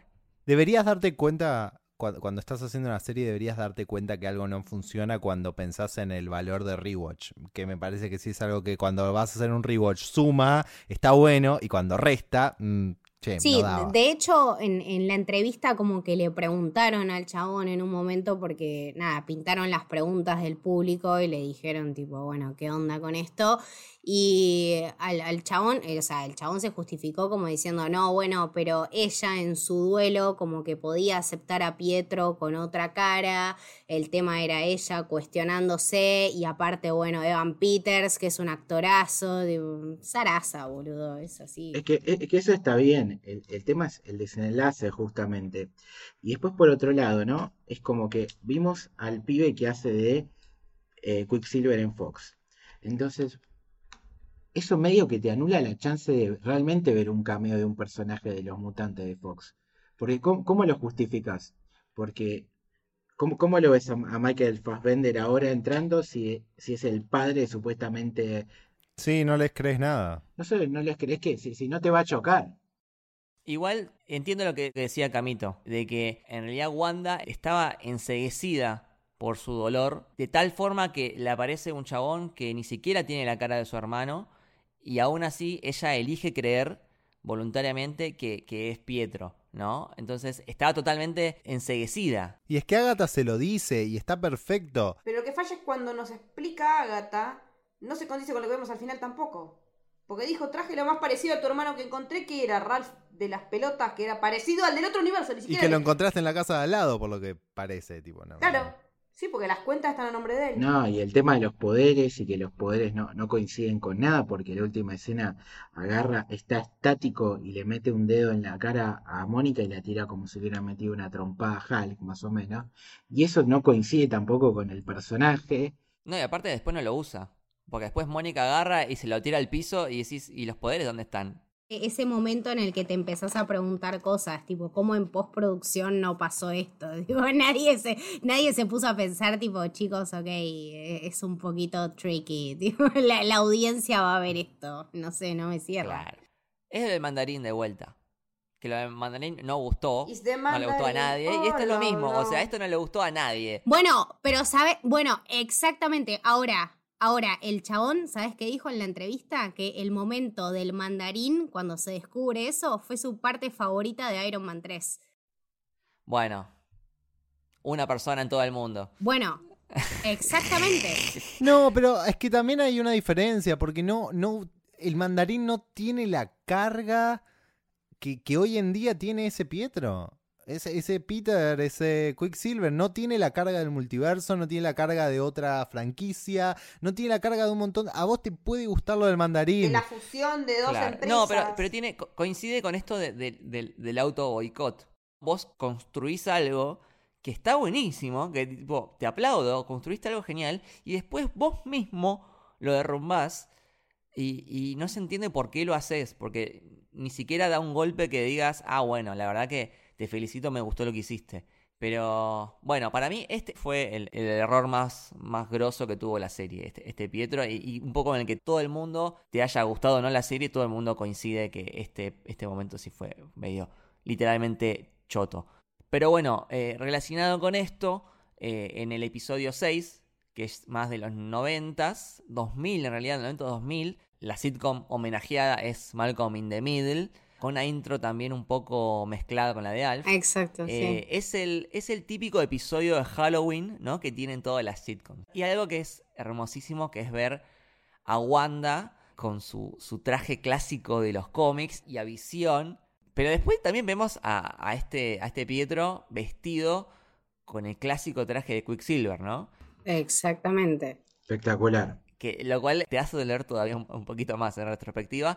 Pero lo que sí me gustó mucho es a Billy ya con su, su pseudo traje de, de Wiccan de los cómics. Recordemos que Billy y Tommy son en los cómics Wiccan y Speed, eh, que son parte del equipo de los Young Avengers. Este episodio gira mucho alrededor de Pietro. Hay como muchas preguntas. Primero, o sea, del lado de Wanda, para entender quién es esta persona. Y del lado de Pietro, queriendo como quitar la información. Ahora viéndolo en retrospectiva, entendés un montón de cosas de ese episodio cuando Pietro está todo el tiempo buscando preguntándole cómo empezó, preguntándole cosas, queriendo sacarle información, porque en realidad es Agatha que está poseyéndolo. Sí, pl- plantándole, plantándole dudas también, incitándola todo el tiempo a eso, a que realmente ella esté en esa ilusión y que no se vaya de ahí y que tampoco le empiece a sembrar dudas de Pietro, porque Wanda no es ninguna gila, o sea, de alguna manera tenía que saltar, pero bueno, Y, y encima le, le hace de vuelta el, ese flash de Pietro muerto con, con los agujeros, con los balazos. ah, cualquiera eso. De vuelta un momento súper creepy. Y, y está claramente, en un momento lo dice bien claro este, este Pietro. Yo vine acá para hacerte doler. Claro. Se lo dice en la cara directamente. Pero bueno, acá también tenemos la escena donde Visión sale, Ah, es verdad. eh, se empieza a deshacer, terrible. Ahí se confirma de que fuera del Hex no va a poder vivir. Claro, ahí ya nos están diciendo, ojo con Visión porque no puede vivir fuera de esto.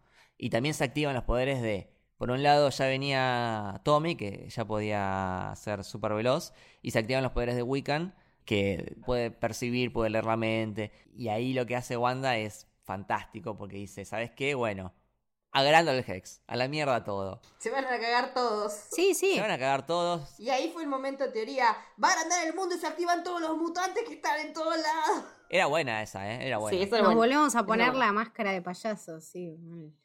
Y la vemos también a Agatha eh, jugando con nosotros, haciéndose pasar por una víctima de, de Wanda y empezando su plan de querer sacárselo de encima a visión de- del juego. Sí, Agatha, que está vestida, disfrazada de bruja, ¿no? Otra pista más. Casi confirmando en ese momento que. Sí, sí, en realidad eh, creo que desde el primer capítulo sospechábamos de Agnes, ¿no? El nombre Agnes, Agatha Harkness, pero bueno, eh, pasando al, al episodio 7, alrededor de los 2000-2010, con un homenaje muy lindo a, a The Office y a Modern Family. Qué hermoso, qué hermoso porque aparte tenés tipo hasta la musiquita de The Office, boludo. La musiquita de The Office me, me, me retrotrajo un tiempo feliz. Y hay un momento específico donde Visión mira a cámara que es Jim Halpert. Es la cara aparte, es... Y fueron dos segundos que a mí me llenaron totalmente el corazón. Un episodio muy millennial, ¿no? Sí. Que empieza con ella en la cama que no se quiere despertar, que le chupa un huevo todo. Incluso el comercial que sale en este episodio es sobre pastillas antidepresivas. Por eso, pero, pero también eh, me parece súper interesante destacar en este cap que es el momento donde se empiezan a plantear estos temas de los problemas eh, mentales o las dificultades con lidiar estas situaciones que están en tu vida, que quizá antes no se tocaban tanto. O sea, vos vas a vos vas a Twitter en el 2000, no sé, en el 2007 y era todo un quilombo, o sea, vas a Twitter a partir de 2010 o vas a cualquier red social a partir del 2010 y se empieza a tocar mucho más este tema de la ansiedad, la depresión, el aislamiento, no tengo amigos, nadie me entiende, ya va mucho más en contexto con lo social y va jugando también mucho más con la realidad de ella, como a medida que pasan las circunstancias y las situaciones, ella se encuentra más sumida en una situación donde realmente no sabe cómo salir, sabe que ella la creó, pero ya no está en control. Entonces, eso también me parece que la deprime un montón, porque personalmente se encuentra totalmente sumida en algo que ella se piensa que creó cuando en realidad la están controlando, como que, bueno, básicamente somos nosotros creciendo, que pensamos que teníamos todo, ah, bueno, sí, a los 23 me recibo y a los 25 empiezo a laburar como gerente de un banco, tipo, no, man, o sea, la vida no es así. Y eso es lo que le pasó a Wanda también. Entonces me parece que tiene un contexto sociológico que nos acompaña mucho a nosotros desde el primer momento que empezamos a consumir el MCU hasta ahora. Lo relaciono también con, mucho con Pixar, con Toy Story, con toda esta historia que hicieron acompañándonos y cómo la trama se va volviendo más densa a medida que pasa el tiempo. Y es así, son compañías que están con nosotros, que nos estamos consumiendo los contenidos hace 10, 20 años y que crecemos y tenemos estas problemáticas. Entonces el momento de encajarlo también me parece que era perfecto. Totalmente de acuerdo. Y lo que sí quiero destacar para mí, lo mejor de este episodio, es el final, es la revelación de Agatha como villana, que es como decíamos antes, eh, si bien nosotros ya lo, lo suponíamos, no importa el qué, sino el cómo. Y el cómo introdujeron a este personaje es de las mejores introducciones que he visto en, el MCU en, en las series, en las películas, que es esta canción súper pegadiza, súper pegadiza de It Was Agatha All Along, que hoy en día la sigo cantando en mi casa porque no me la puedo sacar de la cabeza. Ya queda, me parece. Que es un tema que, que pegó literalmente en Spotify. Un número uno en Spotify. Sí, sí, sí. Gitazo, gitazo total. Y al mismo tiempo, o sea, si bien la, la canción es eh, súper eh, pegadiza, es re turbio lo que te está contando, es súper creepy. Es todo re porque turbio. Eh, te cuenta de todo lo que hizo Agatha, de que fue hechizando, de todo lo que fue haciendo, que ella fue la que trajo a Pietro. Eh, El grupo, el, el dúo que escribió esta canción, que es Robert López y Chris Anderson López, están creando hits para Disney hace años. O sea, lo- son los chabones que escribieron Let It Go, son los chabones que escribieron la canción de Winnie the Pooh, de Coco. Eh, a ver, tenés esa cosa que te hace entrar y que es medio adictiva, que vos decís, ok, bueno, Agatha All Along, claro, o sea, la cantás, boludo, Sí, sí, sí. Sí, total, totalmente. Y el final, tipo, el final de, de- Y bueno, y también yo maté a Sparky y esa risa... Yo me reí, boludo, en el episodio, en- lo, lo estaba viendo y me reí, dije, la puta madre, hija de puta. Mató un perro y me estoy riendo, soy una hija de puta. Jamás... A ver, yo, chicos, salteé la escena de John Wick donde matan al perro porque no lo podía soportar y me reí ahora con una mina que dice I killed Sparky too. O sea, wow, Disney, me lavaste el cerebro literal.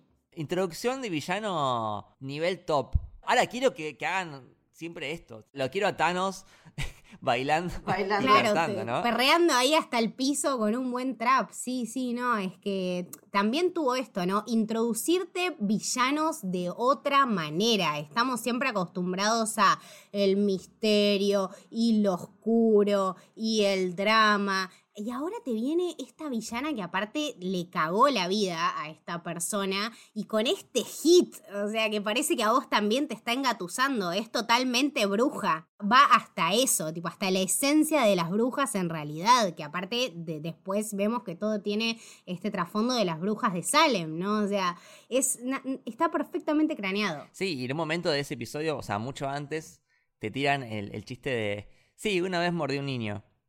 Y te quedas como. ¿Qué? ¿Qué? es buenísimo, claro, tiene, es que tiene sentido. Lo relacionas con las brujas, que ese famoso mito de que se comen a los niños. Claro, sí, con Hansel y Gretel. Claro.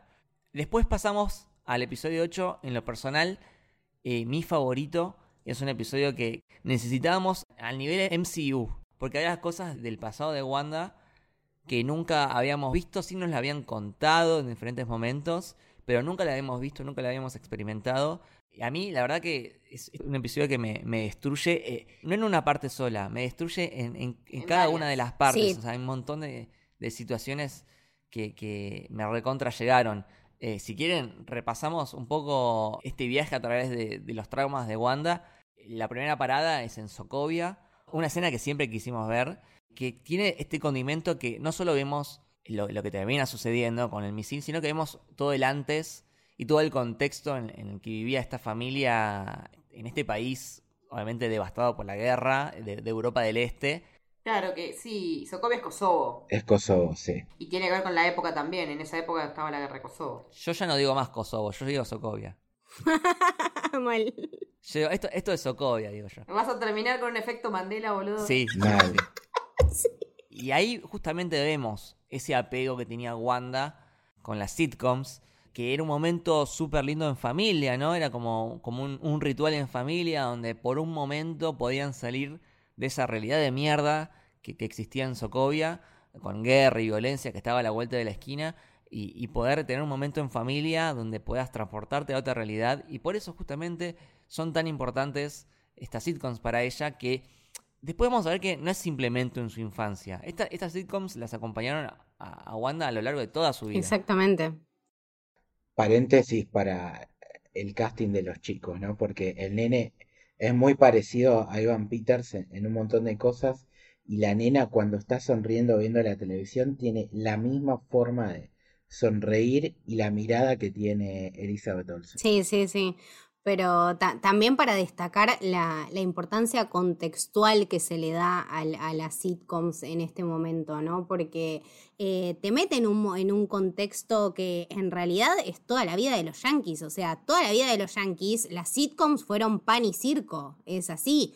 Era brindarle algo a la sociedad para que en el prime time, en el momento en familia, estén concentrados full en eso. Entonces, no solamente es Sokovia, sino que estamos hablando de algo de gran escala. Nosotros también eh, hemos crecido con productos de afuera y, y que nos marcaron, marcaron nuestra infancia. Entonces, A ver, casados con hijos, boludo, lo estamos consumiendo hace 15 años que estamos viendo la misma dos temporadas, chicos, por Dios. O sea, wow. El impacto, man. Los Simpsons, La niñera. La Niñera, Friends. Alf, Friends, Seinfeld. Con The Office estos últimos años, la verdad que The- Office es mi serie de, ca- de cabecera prácticamente. Eh, entonces, eh, es esta nena Wanda, esta pequeña Wanda, también somos nosotros, Es ¿no? como nosotros. sí. Ah, yo, yo la verdad me, me sentí tipo absolutamente tocada y profundamente cuestionada por, por este capítulo, por decir, oh, wow, o sea, ¿en qué te metiste, man? Porque literalmente ver Malcolm in the Middle a mí me salvó de un montón de cosas y haciendo el rewatch, nada, había capítulos que la verdad te, transportan a otra cosa. Eh, consumir las sitcoms como un escape es algo que siempre estuvo y, y que también ahora de grande me lo encuentro haciendo. O sea, no tengo más nada que hacer, listo, me pongo a mirar un capítulo de Seinfeld repetido, o me pongo a mirar Malcolm in the Middle repetido, o miro capítulos de Oliver Bean. Entonces, volver a eso, volver a cuando uno era un niño, también tiene mucho que ver con Marvel, con su impronta, con Disney, con todo lo que nos quieren relacionar. Es mucho, va mucho más allá que simplemente ponerte eh, a Wanda con la videocasetera con los papás en Sokovia. Es que es la cultura como escape de, un momento duro también, porque que vos podés decir, uh, qué mensaje pro yankee, pero inmediatamente explota todo y lo que hace explotar todo es una bomba de una empresa norteamericana de- que es Industria Stark. Entonces, eso está bueno por un lado, porque inmediatamente es un palo al hater que, que pudo haber atacado por ese punto a la serie y es como, no, no, papi, estoy hablando de la cultura en general. Obviamente que te voy a hablar de la de Estados Unidos porque es, es el homenaje va por ahí, pero no es un tema patriótico, sino más bien artístico.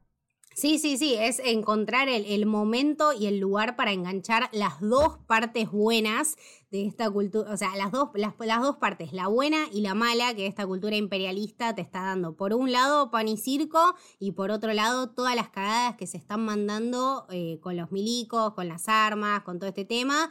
Entonces, nada, las juntamos y te hacemos esto, un quilombo universal, que es lo que le estaba pasando a Wanda. Y bueno, siguiendo con, con esa parte, que cuando cae este misil de Industria Stark, recuerda mucho, obviamente, al, al primer comercial, el primerísimo comercial que vimos en el episodio 1 de la tostadora con, con ese pitido, ese- esa alarma de que estaba a punto de explotar, y la lucecita roja, y cómo todos esos comerciales se terminan relacionando de alguna forma con la historia de Wanda, ¿no? Con eventos traumáticos de la vida de Wanda, sí. Es que hasta en esos comerciales nos hypearon para bien. Claro, sí, sí, sí, sí. Aparte, en ese momento te lo muestran literalmente y Wanda te cuenta su historia absolutamente compenetrada. O sea, en, en Ultron la habíamos visto como, ah, sí, bueno, nada, y tiraron un misil de Stark y fue un garrón y estuve ahí dos días encerrada y vos te lo imaginás tipo, ah, bueno, sí, ok. Ahora te muestran dos niños pequeños que estuvieron dos días encerrados bajo una montaña de escombros sabiendo que sus viejos estaban muertos ahí a 15 metros suyos y los pibes no podían salir porque tenían miedo. O sea, el, el contexto villana, víctima, juegan absolutamente en los dos lados todo el tiempo. Es así, no podés, no podés concebir si Wanda es una villana o es una víctima. Es fantástico. Y esa escena tiene otra cosa muy importante, que es una de las posibles semillas, es que nos dan a entender de que Wanda tiene poderes desde chica. Eso fue la bomba de, de- de ese momento realmente. Está la bomba de Stark y la bomba de Wanda manipulando la bomba. Ahí La- va. Wanda ya tenía poderes desde chiquita. ¿De dónde lo sacó? No sabemos. Y aparte pues, es, es el poder de, de la probabilidad, que es el primero que ella tiene en los cómics. Y por otro lado, tenemos la duda, incluso hasta el día de hoy, de si ella es una bruja, por algo en el capítulo de Halloween se pone el disfraz de una pitonisa socoviana, dándote a entender que como mínimo tenía un contacto con ese tipo de, de cultura de, de su propio país, o si es una mutante, Es que el tema de que si es una mutante todavía lo tenemos ahí picando. o, o es las dos cosas. Para mí, yo creo que es las dos cosas. Me encantaría que sean las dos cosas, ojalá. Para que sea la más power de todos, todos, todos, todos. Ay, sí. Quiero extender un poquito más algo que dijo Lucho, que me parece que es un, un detalle súper interesante, que es que en, en los cómics, al principio, la- la- las primeras apariciones de, de Wanda, eh, su poder es justamente las probabilidades, como que te diga, como que apunta a alguien con el dedo y, y le pasa algo malo, no sé, no sé, se le cae un candelabro en la cabeza, o se cae, o se le cae el techo en- encima, como que maneja la suerte, las probabilidades. Eh, entonces me parece un detalle súper comiquero Sí, uno más. uno más de, de- de todos los detalles comiqueros que tiene la serie. Y así como tuvimos el comercial de la tostadora de Stark, también tuvimos eh, dos comerciales de, de Hydra. Y justamente la, la siguiente etapa que vemos es sobre los experimentos que habían hecho sobre ella, eh, con- usando la gema del cetro de Loki, que era la gema de la mente, y cómo la misma gema es la que va hacia ella, ¿no? Y, y se, se revela y se abre y le da esta visión que, que siempre nos queda eh, y siempre nos gusta eh, hablar de esto de que no sabemos si es el futuro o si es algo que Una se- profecía. eh, o es una profecía que ella termina autocumpliendo, ¿no? Es que está bueno porque lo puedes pensar de las dos maneras y las dos maneras cierran. Fue muy cortito, pero ver eh, esa, esa, esa imagen de, de una persona volando, que era ella, con la coronita y la luz atrás y la ropa, fue genial. Y aparte es otro punto para flashear los mutantes, porque si ella lo, lo supera, porque ya tenía poderes, pues es una bruja, lo que quieras, ¿cómo lo hizo Pietro? Sí. Eh, y después la siguiente etapa en Civil War, donde ella se manda esa cagada en el edificio, la explosión, y, queda encerrada. Y para muchos esta escena es quizás la mejor de la serie, ¿no? Por, porque en sí es es súper simple, o sea, son dos personas hablando, pero lo que se dicen en esta escena y las actuaciones de ambos y lo bien escrito que está eh, este diálogo. Y está la frase que va a quedar para siempre, esto de que es el duelo, sino el amor perseverando. Te juro que a mí me, me rompe mal. Es una frase que es tan. Es, de vuelta, es súper simple, pero dice tanto, ¿no? Y le puede ayudar muchísimo a, a- las personas esta frase. Sí, sí. También ahí el, el poder de, de los guionistas y del director como enfatizar realmente ese momento, como poder construir una, una escena, porque a ver, si todo lo. A ver, es, es realmente una de las frases que más marcada me queda y de toda la serie de nueve capítulos y de un montón de cosas que pasaron, te queda esa frase en particular, significa que en la serie en general apuntó mucho más allá de que simplemente sea como, ok, brujas y Salem y poderes y todo eso, sino que va a este punto. Es que también nos damos cuenta que va a este punto desde el momento en el que no estamos metiendo ni efectos, ni pelea, ni grandes quilombos, sino que la mayoría de las situaciones transcurran con personajes intentando saber qué les pasa, qué sienten, cómo expresar lo que les está pasando. Y cuando por fin lo pueden expresar, llegamos a este, a este punto y está todo ahí tan cristalizado sobre la mesa. O sea, cuando llega este episodio es tan fácil que empatices por toda la por toda la previa como te lo vinieron presentando. Si la previa no hubiera presentado todo de esta manera, este episodio no nos iba a pegar así, pero lo hizo. Pero aparte, jamás, va, yo como que no te imaginabas que la, la construcción del show iba a llegar, o la construcción de la serie iba a llegar a este momento, ¿no? De vuelta, estábamos todos tan enfrascados en nuestras propias teorías o en nuestros propios... Y era mucho más sencillo, lo que teníamos que pensar era mucho más fácil, y mucho más cotidiano, y mucho más doloroso, tal vez, por eso nos costó. Es que es eso, Sí, pero aparte Wanda hasta ese momento creo que no tiene a nadie, ¿no? Porque pierde a sus papás, pierde a su hermano y en este momento aparece Visión que de alguna forma ella encuentra apoyo en él. Es la única persona que, que realmente se, se sentó al lado de ella a ver la tele. Fue un, so- un soporte para, para que ella no termine cayendo en, en lo más oscuro. Y justamente que sea un, un robot, un androide, quien empatiza con ella y quien le dice esta frase que es, es muy lindo porque un poco que él, la esencia de visión es justamente aplicar todo el tiempo la lógica, ¿no? Es como su, Su, chiste es justamente es un robot, todo el tiempo aplica cálculos matemáticos y qué sé yo. Y que el que el chabón llega a la conclusión a través de lo que procesa y dice, bueno, pero el duelo entonces, me estás diciendo que el duelo es como el amor perseverando. Es totalmente cierto. Es la lógica, pero a la vez no lo es, porque lo está planteando alguien que más allá de ser un robot y todo lo que quieras, que él mismo lo dice, yo no sé lo que es estar solo porque nunca tuve a nadie y por ende tampoco tuve a nadie a quien perder. Pero la ve a ella así y su lógica es entender lo que está sintiendo. Básicamente está empatizando con Claro. ella. Total. Por eso lo irónico, ¿no? Que, que quien más empatice con ella sea un robot, que es un robot que termina siendo mucho más humano que otros humanos. Es que termina entendiendo más cómo somos y cómo, cómo funcionamos que nosotros mismos. Para entendernos nos hace falta un poco de distancia como la que puede tener él. Es el tema de, de un poco de la empatía, ¿no? Porque Visión, Mónica también, con, con lo que pasó con su madre, que Mónica, a, ver, a, a Mónica le hizo mucho daño Wanda, y sin embargo Mónica no, no se quiere ni vengar, ni, ni está contra de Wanda, a pesar de, de que le haya, le haya casi torturado, que le haya mandado a volar. eh, Mónica se mantiene diciendo, bueno, yo te quiero ayudar, yo sé lo que, por lo que pasaste, yo te entiendo, entiendo tu dolor, eh, te quiero ayudar a procesarlo. Y del otro lado tenés a Hayward que le chupa un huevo por qué Wanda está haciendo eso. Mismo Hayward eh, con visión no, no lo considera una persona, él todo el tiempo dice, lo vamos a aprender, eh, lo vamos a reconstruir, es un robot. Sí, en, en inglés tiene más sentido porque usan, claro, usan el pronombre it como diciéndole, claro, como usándolo como objeto. Pero de vuelta to- todo este momento y todo este tema de la empatía, ¿no? O sea, pudimos empatizar y pudimos sentir dolor, alegría, angustia, miedo, eh, incertidumbre a través de un robot que en Ultron ni siquiera le habíamos dado bola. Nos importó tres carajos de levantar el Mjolnir porque dijimos, bueno, pero recién nació, o sea que obvio que es puro y lo puede levantar.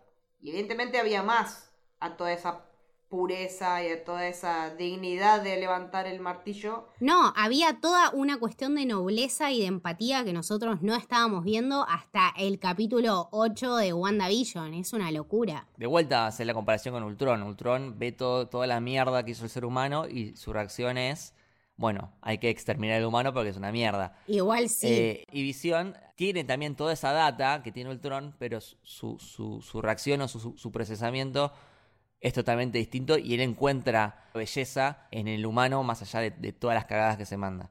Bueno, y siguiendo con el capítulo, llegamos eh, ahí sí a la parte que me termina de, de destruir. O sea, yo ya estaba en el piso y acá directamente me pega una patada en, el piso, que es cuando va Wanda a Westview y decís, ¿por qué está yendo a Westview? ¿Qué, ¿Por qué acá? Eh, y ves que llega a un, a, un, a un lote vacío, que ya de por sí empezabas a ver a Westview que estaba como bastante en decadencia, ¿no? Suponemos que por todo lo que pasó en el mundo con, con el tema del chasquido de Thanos. Y ves que llega a esta casa que están como los cimientos, pero no está ni hecha. Aparte los cimientos están, están como, como oxidados, muy triste todo. Claro. Y se pone en el medio con la escritura de- y ese mensaje de visión diciendo un, un lugar para, para envejecer. No, eso es increíble. La ve corta y el corazoncito te termina de destruir. Y ahí, y ahí cuando ella ve eso, eh, como que toda la acumulación de cosas, Va, a la mierda. eh, que, que no, lo, no lo hayan dejado despedirse de él, eh, todo ese futuro que no pudo ser. Y, y sobre todo me quedo con un plano, el plano de ella en el medio de, ese, de esa casa que no existe, esa casa vacía. Y algo que se menciona mucho durante la serie, que ella no recuerda cómo empezó todo, pero sí recuerda que en ese momento ella se sentía sola y que sentía un vacío que era infinito. Y es justamente ese plano de ella sola en el medio de un lote vacío, un cascarón vacío, que es todo lo que podía haber sido y no lo fue. Y ahí se quiebra y claro. Sí, no, la única herramienta que tenía para ser feliz y el único lugar donde podía encontrar felicidad. Estamos hablando de una mina que perdió sus padres, su hermano, eh, el chabón que ella pensaba que quería, o sea, todo lo que se le construyó dos veces, digo, todo lo que se le construyó se le derrumbó en absolutos cimientos y una vez que encontró la paz, eh, le pasó esto, que se le destruyó el mundo entero y que aparte nadie le dio pelota, nadie asistió, nadie la ayudó. O sea, no es solamente ella ahí llorando, es ella ahí llorando y nadie haciendo absolutamente nada. Es, es muy devastador y, Y, de vuelta el, el tema de la empatización, ¿no? O sea, cuando Wanda se quiebra y, y expulsa y grita toda esa cosa que tenía contenida dentro y, y empieza a crear toda esta realidad. Y, y- y mi reacción ahí es, te entiendo, te entiendo, amiga. la verdad que same, hermana, sí. Rompe todo, incendia el planeta, hace todas las realidades que quieras. te- se entiende lo que estás haciendo. Te quiero dar un abrazo, o sea. Es que es muy fácil empatizar con ella, porque todos sentimos en algún momento algo así. Entonces, sí, sí, sí, sí, amiga, prendele, metele en hasta todo, dale mecha. Para mí, este es mi punto más alto de la serie. Yo creo que toda la serie giraba alrededor de este capítulo y de este momento. Y no tanto del 9-9 es, es la resolución final, es bueno, la pelea final y todo eso. Pero para mí, este momento es el quiebre, es el clímax, es del capítulo 1 al casi final del 8, no entendés cómo se creó este Hex. Y este es el momento donde finalmente lo entendés y lo entendés a la perfección.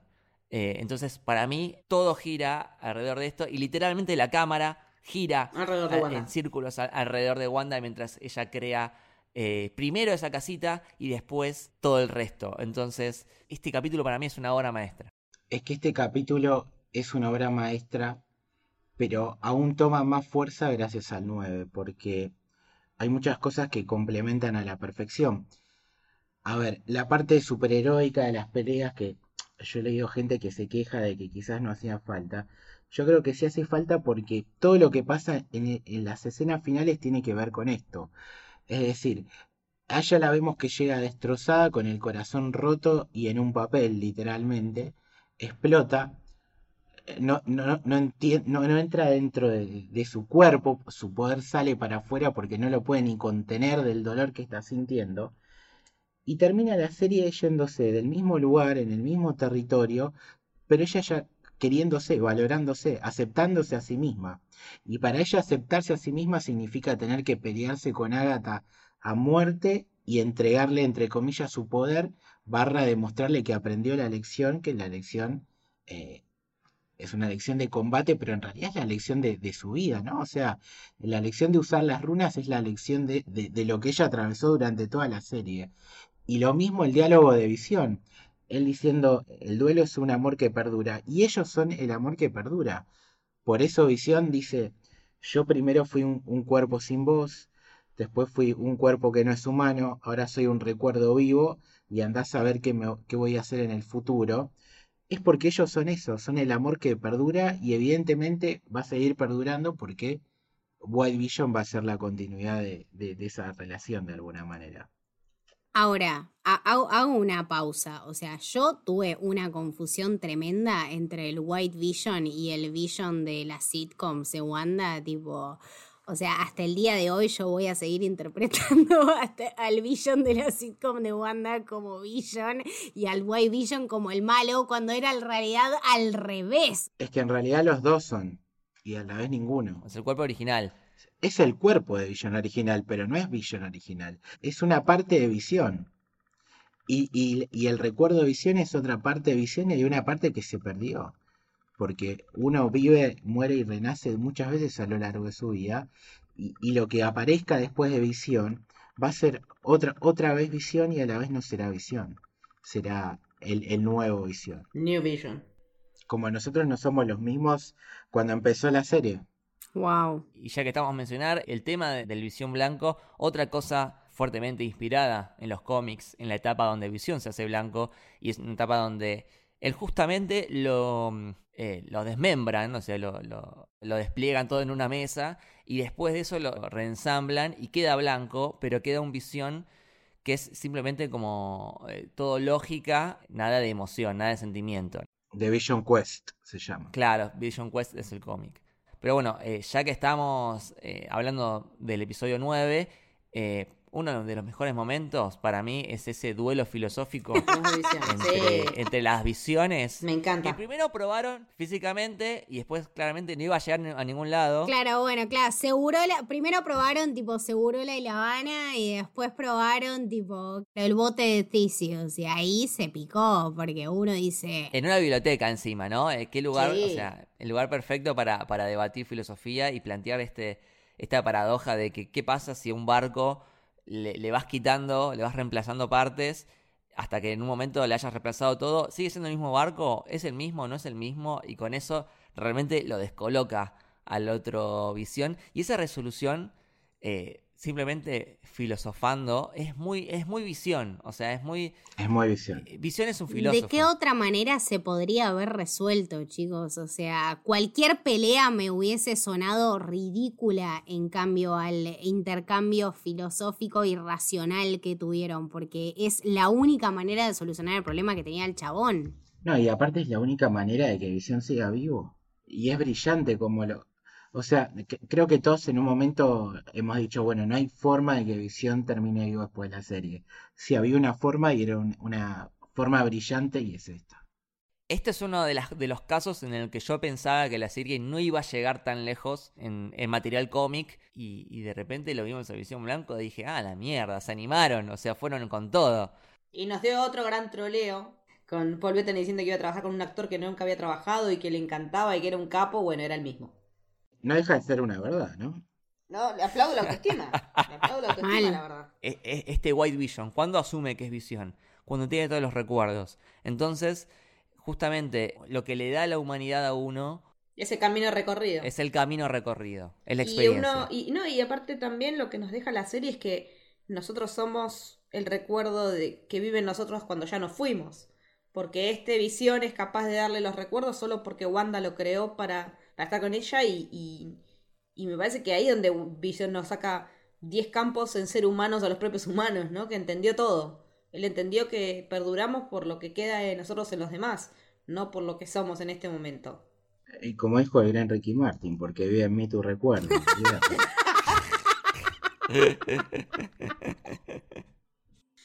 Te Claro, tipo, chupate una pija, Aristóteles. Ahí lo dijo Ricky Martin.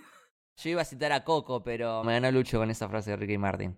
Este, pero también es divertido que mientras estaba todo este, este duelo filosófico de conversación, al mismo tiempo estaban las otras dos brujas Cagándose a palo. cagándose a, a tiros con, con la magia, que también es buenísimo. Es buenísimo. Y la resolución de, de Wanda aprendiendo lo que le había enseñado Agatha y le, Runa, saca, toma, papá. Runa, teletransportación, todo le copió una.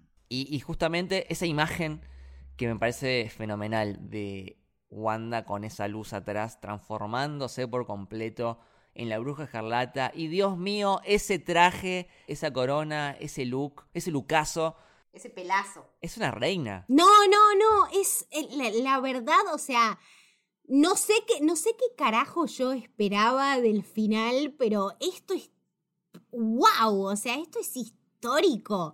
Es esta mina triunfando sobre todo y sobre todos, o sea, sobre Sword, sobre todos los superhéroes que vimos antes, sobre toda la magia que vimos antes, sobre Agatha que pensamos que le iba a hacer recontra cagar. Eh, es una mina que llegó acá para decir, ok, acá se picó esta mierda, tipo, todo este camino que venimos recorriendo.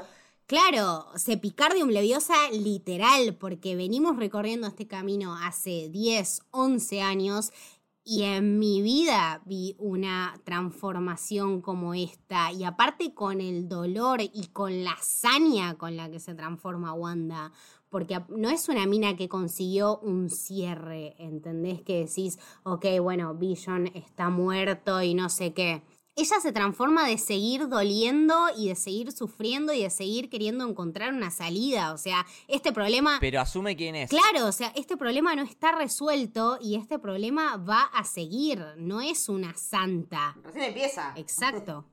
Sokovia una boludea al lado de lo que se viene. Eh, y me encanta como ya cuando está resuelto todo y Agatha casi que le dice, le pide piedad, por favor. A Wanda le chupa un huevo, tomá. O sea, A mí no me vengas con piedad. Qué piedad, mataperros. Mata perro. Soy la fucking bruja escarlata, voy a hacer lo que se me cante el orto. Tomá, pum, te transformo y, y te voy a usar, se lo dice, te voy a utilizar cuando te necesite. De- demasiado buena que la hizo vecina. Sí, sí. Pero bueno, eh, qué- bueno que quede abierto ese personaje porque lo que hizo Katherine Hahn con Agatha me parece alucinante.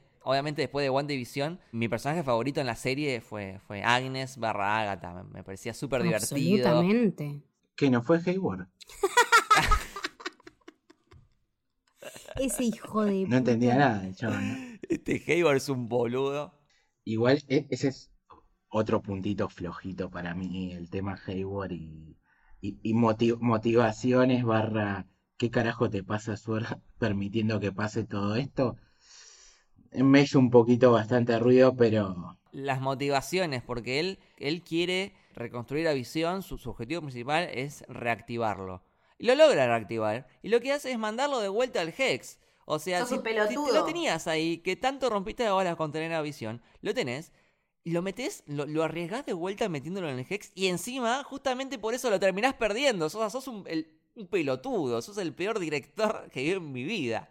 claro, dejó a Suer muy medio por el piso también, ¿no? Sword va a necesitar toda una reestructuración grosa. Para mí, de parte de Mónica, seguramente. Em, y después, yendo para el final de, de toda la serie, un momento de despedida. Primero de Billy y Tommy, que ya de por sí te Mm, parte el no. corazón porque ellos eh, los están arropando, los están saludando, le están dando el beso de las buenas noches, ya sabiendo lo que iba a pasar, pero no diciéndoles nada. O sea, manteniéndoles felices ahí y calmos. Sí, para que no sufran. ¿Sabes a lo que sabes a lo que me hizo mucho acordar esto al momento de la Death Star y Rock One cuando sabes que se va a pudrir absolutamente todo y que no tenés otra salida más que aprovechar y abrazar el dolor y decir, bueno, ok, esto es lo que tenemos, luchemos con esto y sobre, o sea, sobrepongámonos a este momento, porque es eso, es la empatía y es a lo que la serie llevaba en absoluto a este momento, es Wanda despidiéndose de todo lo que ella conoce para enfrentar un poder que no conoce, pero que ella ahora sí, con todo esto que aprendió, se cree capaz de poder empezar a manejarlo o poder empezar a entenderlo, que antes estaba en completa negación. ¿Por qué? Por toda la mierda que le había pasado y por cómo toda la gente la había juzgado. Ahora ya está en un nivel de, ok, me chupa un huevo lo que pensás de mí y se lo dice a Mónica cuando toda esta gente la ve a ella después de todo lo que hizo y Mónica le dice, che, esta gente nunca te va a perdonar por lo que hiciste. Y bueno, no sé, loca, ¿qué querés que haga? Y es así. Le chupa un huevo, pero aprende, porque en la escena post crédito vemos que no se va a una ciudad a practicar, barra aprender. No, se va a Villa Gesell. Se- Exactamente. Se, se aleja de todo porque dice, ok, me mandé la cagada, lo que piensen de mí me chupa un huevo, pero no lo voy a volver a hacer. Claro, aprendió del error. Bueno, pero tenemos nada, ocho años, diez años de aprendizaje encima. Ella también mucho más adulta y ella también con todo el conocimiento que adquirió en este Con el Hex. Darkhold en la mano. Y aparte con el Darkhold en la mano, que esto ya es otro poder que ella tiene que aprender a dominar. Y después nos quedamos con la última parte que simplemente es una locura, chicos. Este, un poquito antes, quiero volver un poco para atrás, de, de la despedida de, de Visión específicamente. Visión se pregunta quién soy o qué soy, un planteo muy de los cómics, eh, o, en realidad muy de, de todas las historias de ciencia ficción donde tengamos algún tipo de androide y se, se pregunte realmente quién soy, no sé, yo robot, Ghost in the Shell, eh, Westworld. Los diálogos de esa escena están muy bien actuados, muy bien escritos. Wanda le dice, y la verdad que vos sos, sos muchas cosas, sos mi tristeza, sos mi esperanza, pero sobre todo sos mi amor. De vuelta el tema del amor que perdura y que Visión llore, ¿no? Que es como el, máximo, la máxima demostración de humanidad. También remite a los cómics, un momento muy importante donde Visión dice, eh, los androides también lloran. Eh, es icónico. Me parece que eh, ese final, y de vuelta es- esa parte de que dice, la razón dice que nos vamos a volver a encontrar, que seguramente sea verdad, se, Sí. vuelven a encontrar. Eh, Y nada, me parece una despedida perfecta De una poesía hermosa. porque eh, algo que, que le faltaba a ella, y que seguramente fue muy importante, es el tema de la despedida. Porque en Infinity War fue todo tan, tan rápido que no, no realmente no pudo despedirse y, y es algo que por ahí le faltaba, ¿no? Y poder de alguna forma cerrar este capítulo donde pueda superarlo, pero sobre todo pueda despedirse de Visión de una forma eh, tranquila y linda. Y aparte vemos que, que Visión eh, se humaniza porque miente, ¿no? Y le dice, no, sí, eh, ¿por qué prendiste la luz? Y no, porque trae mala suerte, no sé qué, y mentira. Le dice, no, la verdad que te quería Te ver quería un ver". rato más. Muy humano también. Eh, y, y también, no sé si les parece a ustedes, pero cuando vos lo ves en esa escena, si bien está, es visión, eh, no es Paul Bettany, ¿no está como más humano? Ese momento de más humanidad de Visión en, en toda Sí. su historia. Puede ser que los rasgos, sí, sí, sí, es verdad. A nivel rasgos. Sí, los ¿eh? rasgos están más eh, suavizados, sí, sí, te da otro, otro approach. Es en realidad, sí, el, el cierre que buscaba Wanda desde todas las aristas de su vida. O sea, tuvo a sus padres, bueno, a ver, estaba la teoría también de que los padres eran estas publicidades, qué sé yo, si lo querés, lo tomás, lo dejás y en ese momento empiezan, o sea, desaparecen los comerciales, como que ella también hace un cierre de esto, hace un cierre de Vision, hace un cierre de Pietro, entendiendo que también es medio deceiving, como que ojota con lo que confías y en lo que no. Eh, lo que más me dolió a mí fueron, nada, los hijos y bueno, Vision lejos, lejos. Claro, bueno, y, y ahí lo conecto justamente. La, la escena, la primera escena post la paso rápido, es la parte de los Skrulls, que obviamente va a estar conectado a Capitana Marvel 2. Ahora es como que todas las escenas post son solo de Skrull. Hace como tres Sí, películas. sí. Sí, Sí, la, la- la verdad que la primera me, me chupó un poco un huevo. Sí, same. No, no me, no me generó nada. Skrull genérico número 7. Sí, lo que más me llamó la atención fue un highlight que había hecho Mili en nuestro Discord, como que bueno, a Mónica la estaban citando en un cine, que es como bueno, donde continuaría la parte de Capitana Marvel, eh, pero me parece que es un análisis súper válido y que realmente resalta este postcréditos que bueno, queda un poco opacado en cuanto al último. Entonces me parece que eso es lo único que hay que rescatar. Y el último que de vuelta no- nos llena de, de manija, ¿no? Porque la tenemos a Wanda en, en forma de proyección astral, que lo vimos tantas veces hacer a Doctor Strange. Pero siempre Doctor Strange, siempre que lo hacía, o estaba dormido, o estaba desmayado, ¿no? Es como que acá Wanda se está haciendo un matecito, eh, re tranquila, y al mismo tiempo está estudiando el Darkhold, que es como el libro más poderoso de Marvel, es- sería como el Necronomicon eh, de, de- de la versión Marvel, que es de donde salen todos los vampiros, todos los hombres lobos y toda la magia oscura.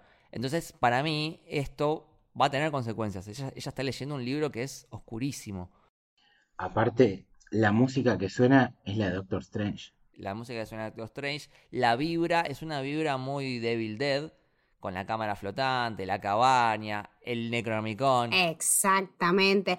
Chicos, por Dios, Sam Raimi, Evil Dead, chicos, se viene, se picó recontra mal. No, aparte, eh, las vibras que me daba este postcréditos eran mucho más Thanos en su cabaña haciéndose una sopita que Doctor Strange con la proyección astral. Entonces, de vuelta este enfoque de el villano o el superhéroe. Ahora ya estamos tomando una visión un poco más oscura. Aparte de Sam Raimi, ¿no? Que el terror lo maneja como un genio, la comedia mezclada con el terror lo maneja como un genio. Va a estar en, la película secuela de esto, por así decirlo, que es Strange, personaje del que hizo una referencia clarísima en su trilogía de Spider-Man, y que a la vez va a conectar con Spider-Man 3, donde él dirigió la trilogía original. O sea, si vos tenías que elegir un director para elegir, para dirigir esta parte de la fase 4, es él, no, no hay otro. O sea, metieron eh, un gol de mitad de cancha eh, impresionante y mérito de vuelta de, de Kevin Feige, que se la jugó toda. Y, y ese grito que, que ella escucha al final, ese pedido de auxilio de Billy y Tommy, que para mí claramente nos está indicando multiverso, o sea, quedaron de alguna forma la esencia, el alma de Billy y Tommy, quedaron en algún lugar de este vasto multiverso y ella va a ir a buscarlos a donde sea. Cueste lo que cueste. porque también hay que ver de dónde salieron estos pibes, ¿no? Sí, eso. No hubo una explicación certera de... de- No. A Visión claramente lo vimos que lo creó, le salió la energía de adentro y todo, pero estos niños como que... Sí, no, son niños probeta a full. Sí, es medio inmaculada concepción igual. Sí. Basta, Este, me duele. Pero sí, porque ella dice, gracias por elegirme, ¿no? Sí. Yo me quedé pensando con esa frase, tipo, ok. Si son almas tipo Soul, Ah, tipo la película de Soul. claro. Almitas que no, que no, que no pueden caer a la tierra y ellos la eligieron a ella. Claro. Y ahora quedaron ahí atrapaditos de vuelta. Wow. Disney lo hiciste de nuevo. Esto, esto grita multiverso por todos lados, chicos. Multiverso Disney, porque incluimos a Pixar también. Así que nada, bueno, eso concluye nuestro análisis de WandaVision. Se hizo largo, pero creo que quedó súper completo. Muchas gracias, querido Lucho, eh, por haberte sumado a todos los streams y por haberte sumado a, este largo podcast. Eh, nada, sos un capo y te queremos mucho. No, gracias a ustedes. Eh, para mí esto es como estar en, el Hex viviendo una vida más feliz de la normal. Eh, soy un, una parte del club de- del héroe, miembro del Discord, orgulloso, fan de todos ustedes, así que para mí nada, estar acá es un sueño eh, hecho realidad. Sos un crack, te, no, sos lo más y te agradecemos aparte nada, to- toda la data y todo el aguante que nos estuviste brindando episodio a episodio, haciendo que el hype crezca y también sabiendo cuándo pararlo y cómo reflexionar en torno a esto, me parece que fuiste una influencia totalmente ideal, era el balance perfecto, así que nada, muchas, muchas gracias Lucho, sos lo más. Eh, pasanos tus redes. Eh, sí, L Torres Toranzo, Torres con S, Toranzo con Z. Camito. Eh, a mí me pueden seguir en redes como Camito del Héroe, tanto en Twitter como en Instagram. Este fin de semana voy a estar subiendo un post por eh, el Día Internacional de la Mujer con varias recomendaciones de directoras y de creadoras eh, femeninas en, nada, en todo este ambiente, así que va a estar bueno y me pueden seguir ahí, eh, Leti. A mí me encuentran en Twitter y en Instagram como Leticia-Haller. Y si tienen ganas de prepararse para Tenet, pueden ir a escuchar Testigos de Memento con Jesse Vlad, en el que hablamos de todo, todo, todo lo que es el universo Nolan, sus películas, sus bandas de sonido. Así que si tienen ganas, nos escuchan por ahí. ¿A vos, Juli? A mí me pueden encontrar en Twitter como arroba Caper, con con Instagram arroba Julián Caper guion bajo, y si quieren más Star Wars by Héroe, pueden escuchar con Urbano Galáctico. Eh, a mí me siguen como arroba lukebashi, con B corta y doble L, en Twitter y en Instagram. Y pueden buscarme en YouTube como Lucas Bali, eh, donde estuve haciendo análisis de cada uno de los episodios. Extremos, boludo, increíbles. No, no, era, era como ese video al que iba después de ver el episodio. El youtuber del 2021, muchachos. Literal, sí, Nah, sí, YouTube nah. revelación. Síganlo a Luquitas, el número uno. Bueno, y a Camino del Héroe lo siguen como Camino Héroe en Twitter. Y Camino del Héroe en Instagram. Y también quería mencionar eh, a las personitas que se unieron a nuestro Club del Héroe. Tenemos a María Laura Fiotec, tenemos a Kevin Suchet y tenemos a Agustina Ortigosa. Muchísimas gracias por haberse unido a esta hermosa comunidad que es el Club del Héroe. Acuérdense, quien quiera unirse y quiera apoyar nuestro contenido y contribuir, puede encontrar más información en nuestro Twitter, eh, arroba soshéroe, o en nuestro Instagram, también arroba soshéroe. Exacto, sí, sí, tiramos recomendaciones de pelis, de series, intercambiamos opiniones, también hablamos de música, intercambiamos fotos de mascotas, hacemos watch parties, es nada, es, todo, es toda la comunidad que quieren para su semana. Hablamos de WandaVision, hacemos catarsis. Claro, mi semana es un garrón que puedo agarrar, bueno, Club del Héroe tiene todos esos canales que quieren, cine, series, música, eh, sala común, tienen todo lo que pueden encontrar y es una comunidad hermosa donde pasamos recomendaciones, nos, eh, nada, nos recomendamos cosas y, y todos la pasamos súper, así que nada, están más que bienvenidos a sumarse. Ideal para falopear con Falcon and Winter Soldier también. Uy, ahora se pica, chicos. Sí. O sea, no, no, postas, se viene, tipo, se viene Camito en un modo insoportable, así que nada. On fucking fire. Esto fue El Camino del Héroe. Espero que les haya gustado. Chau. Adiós.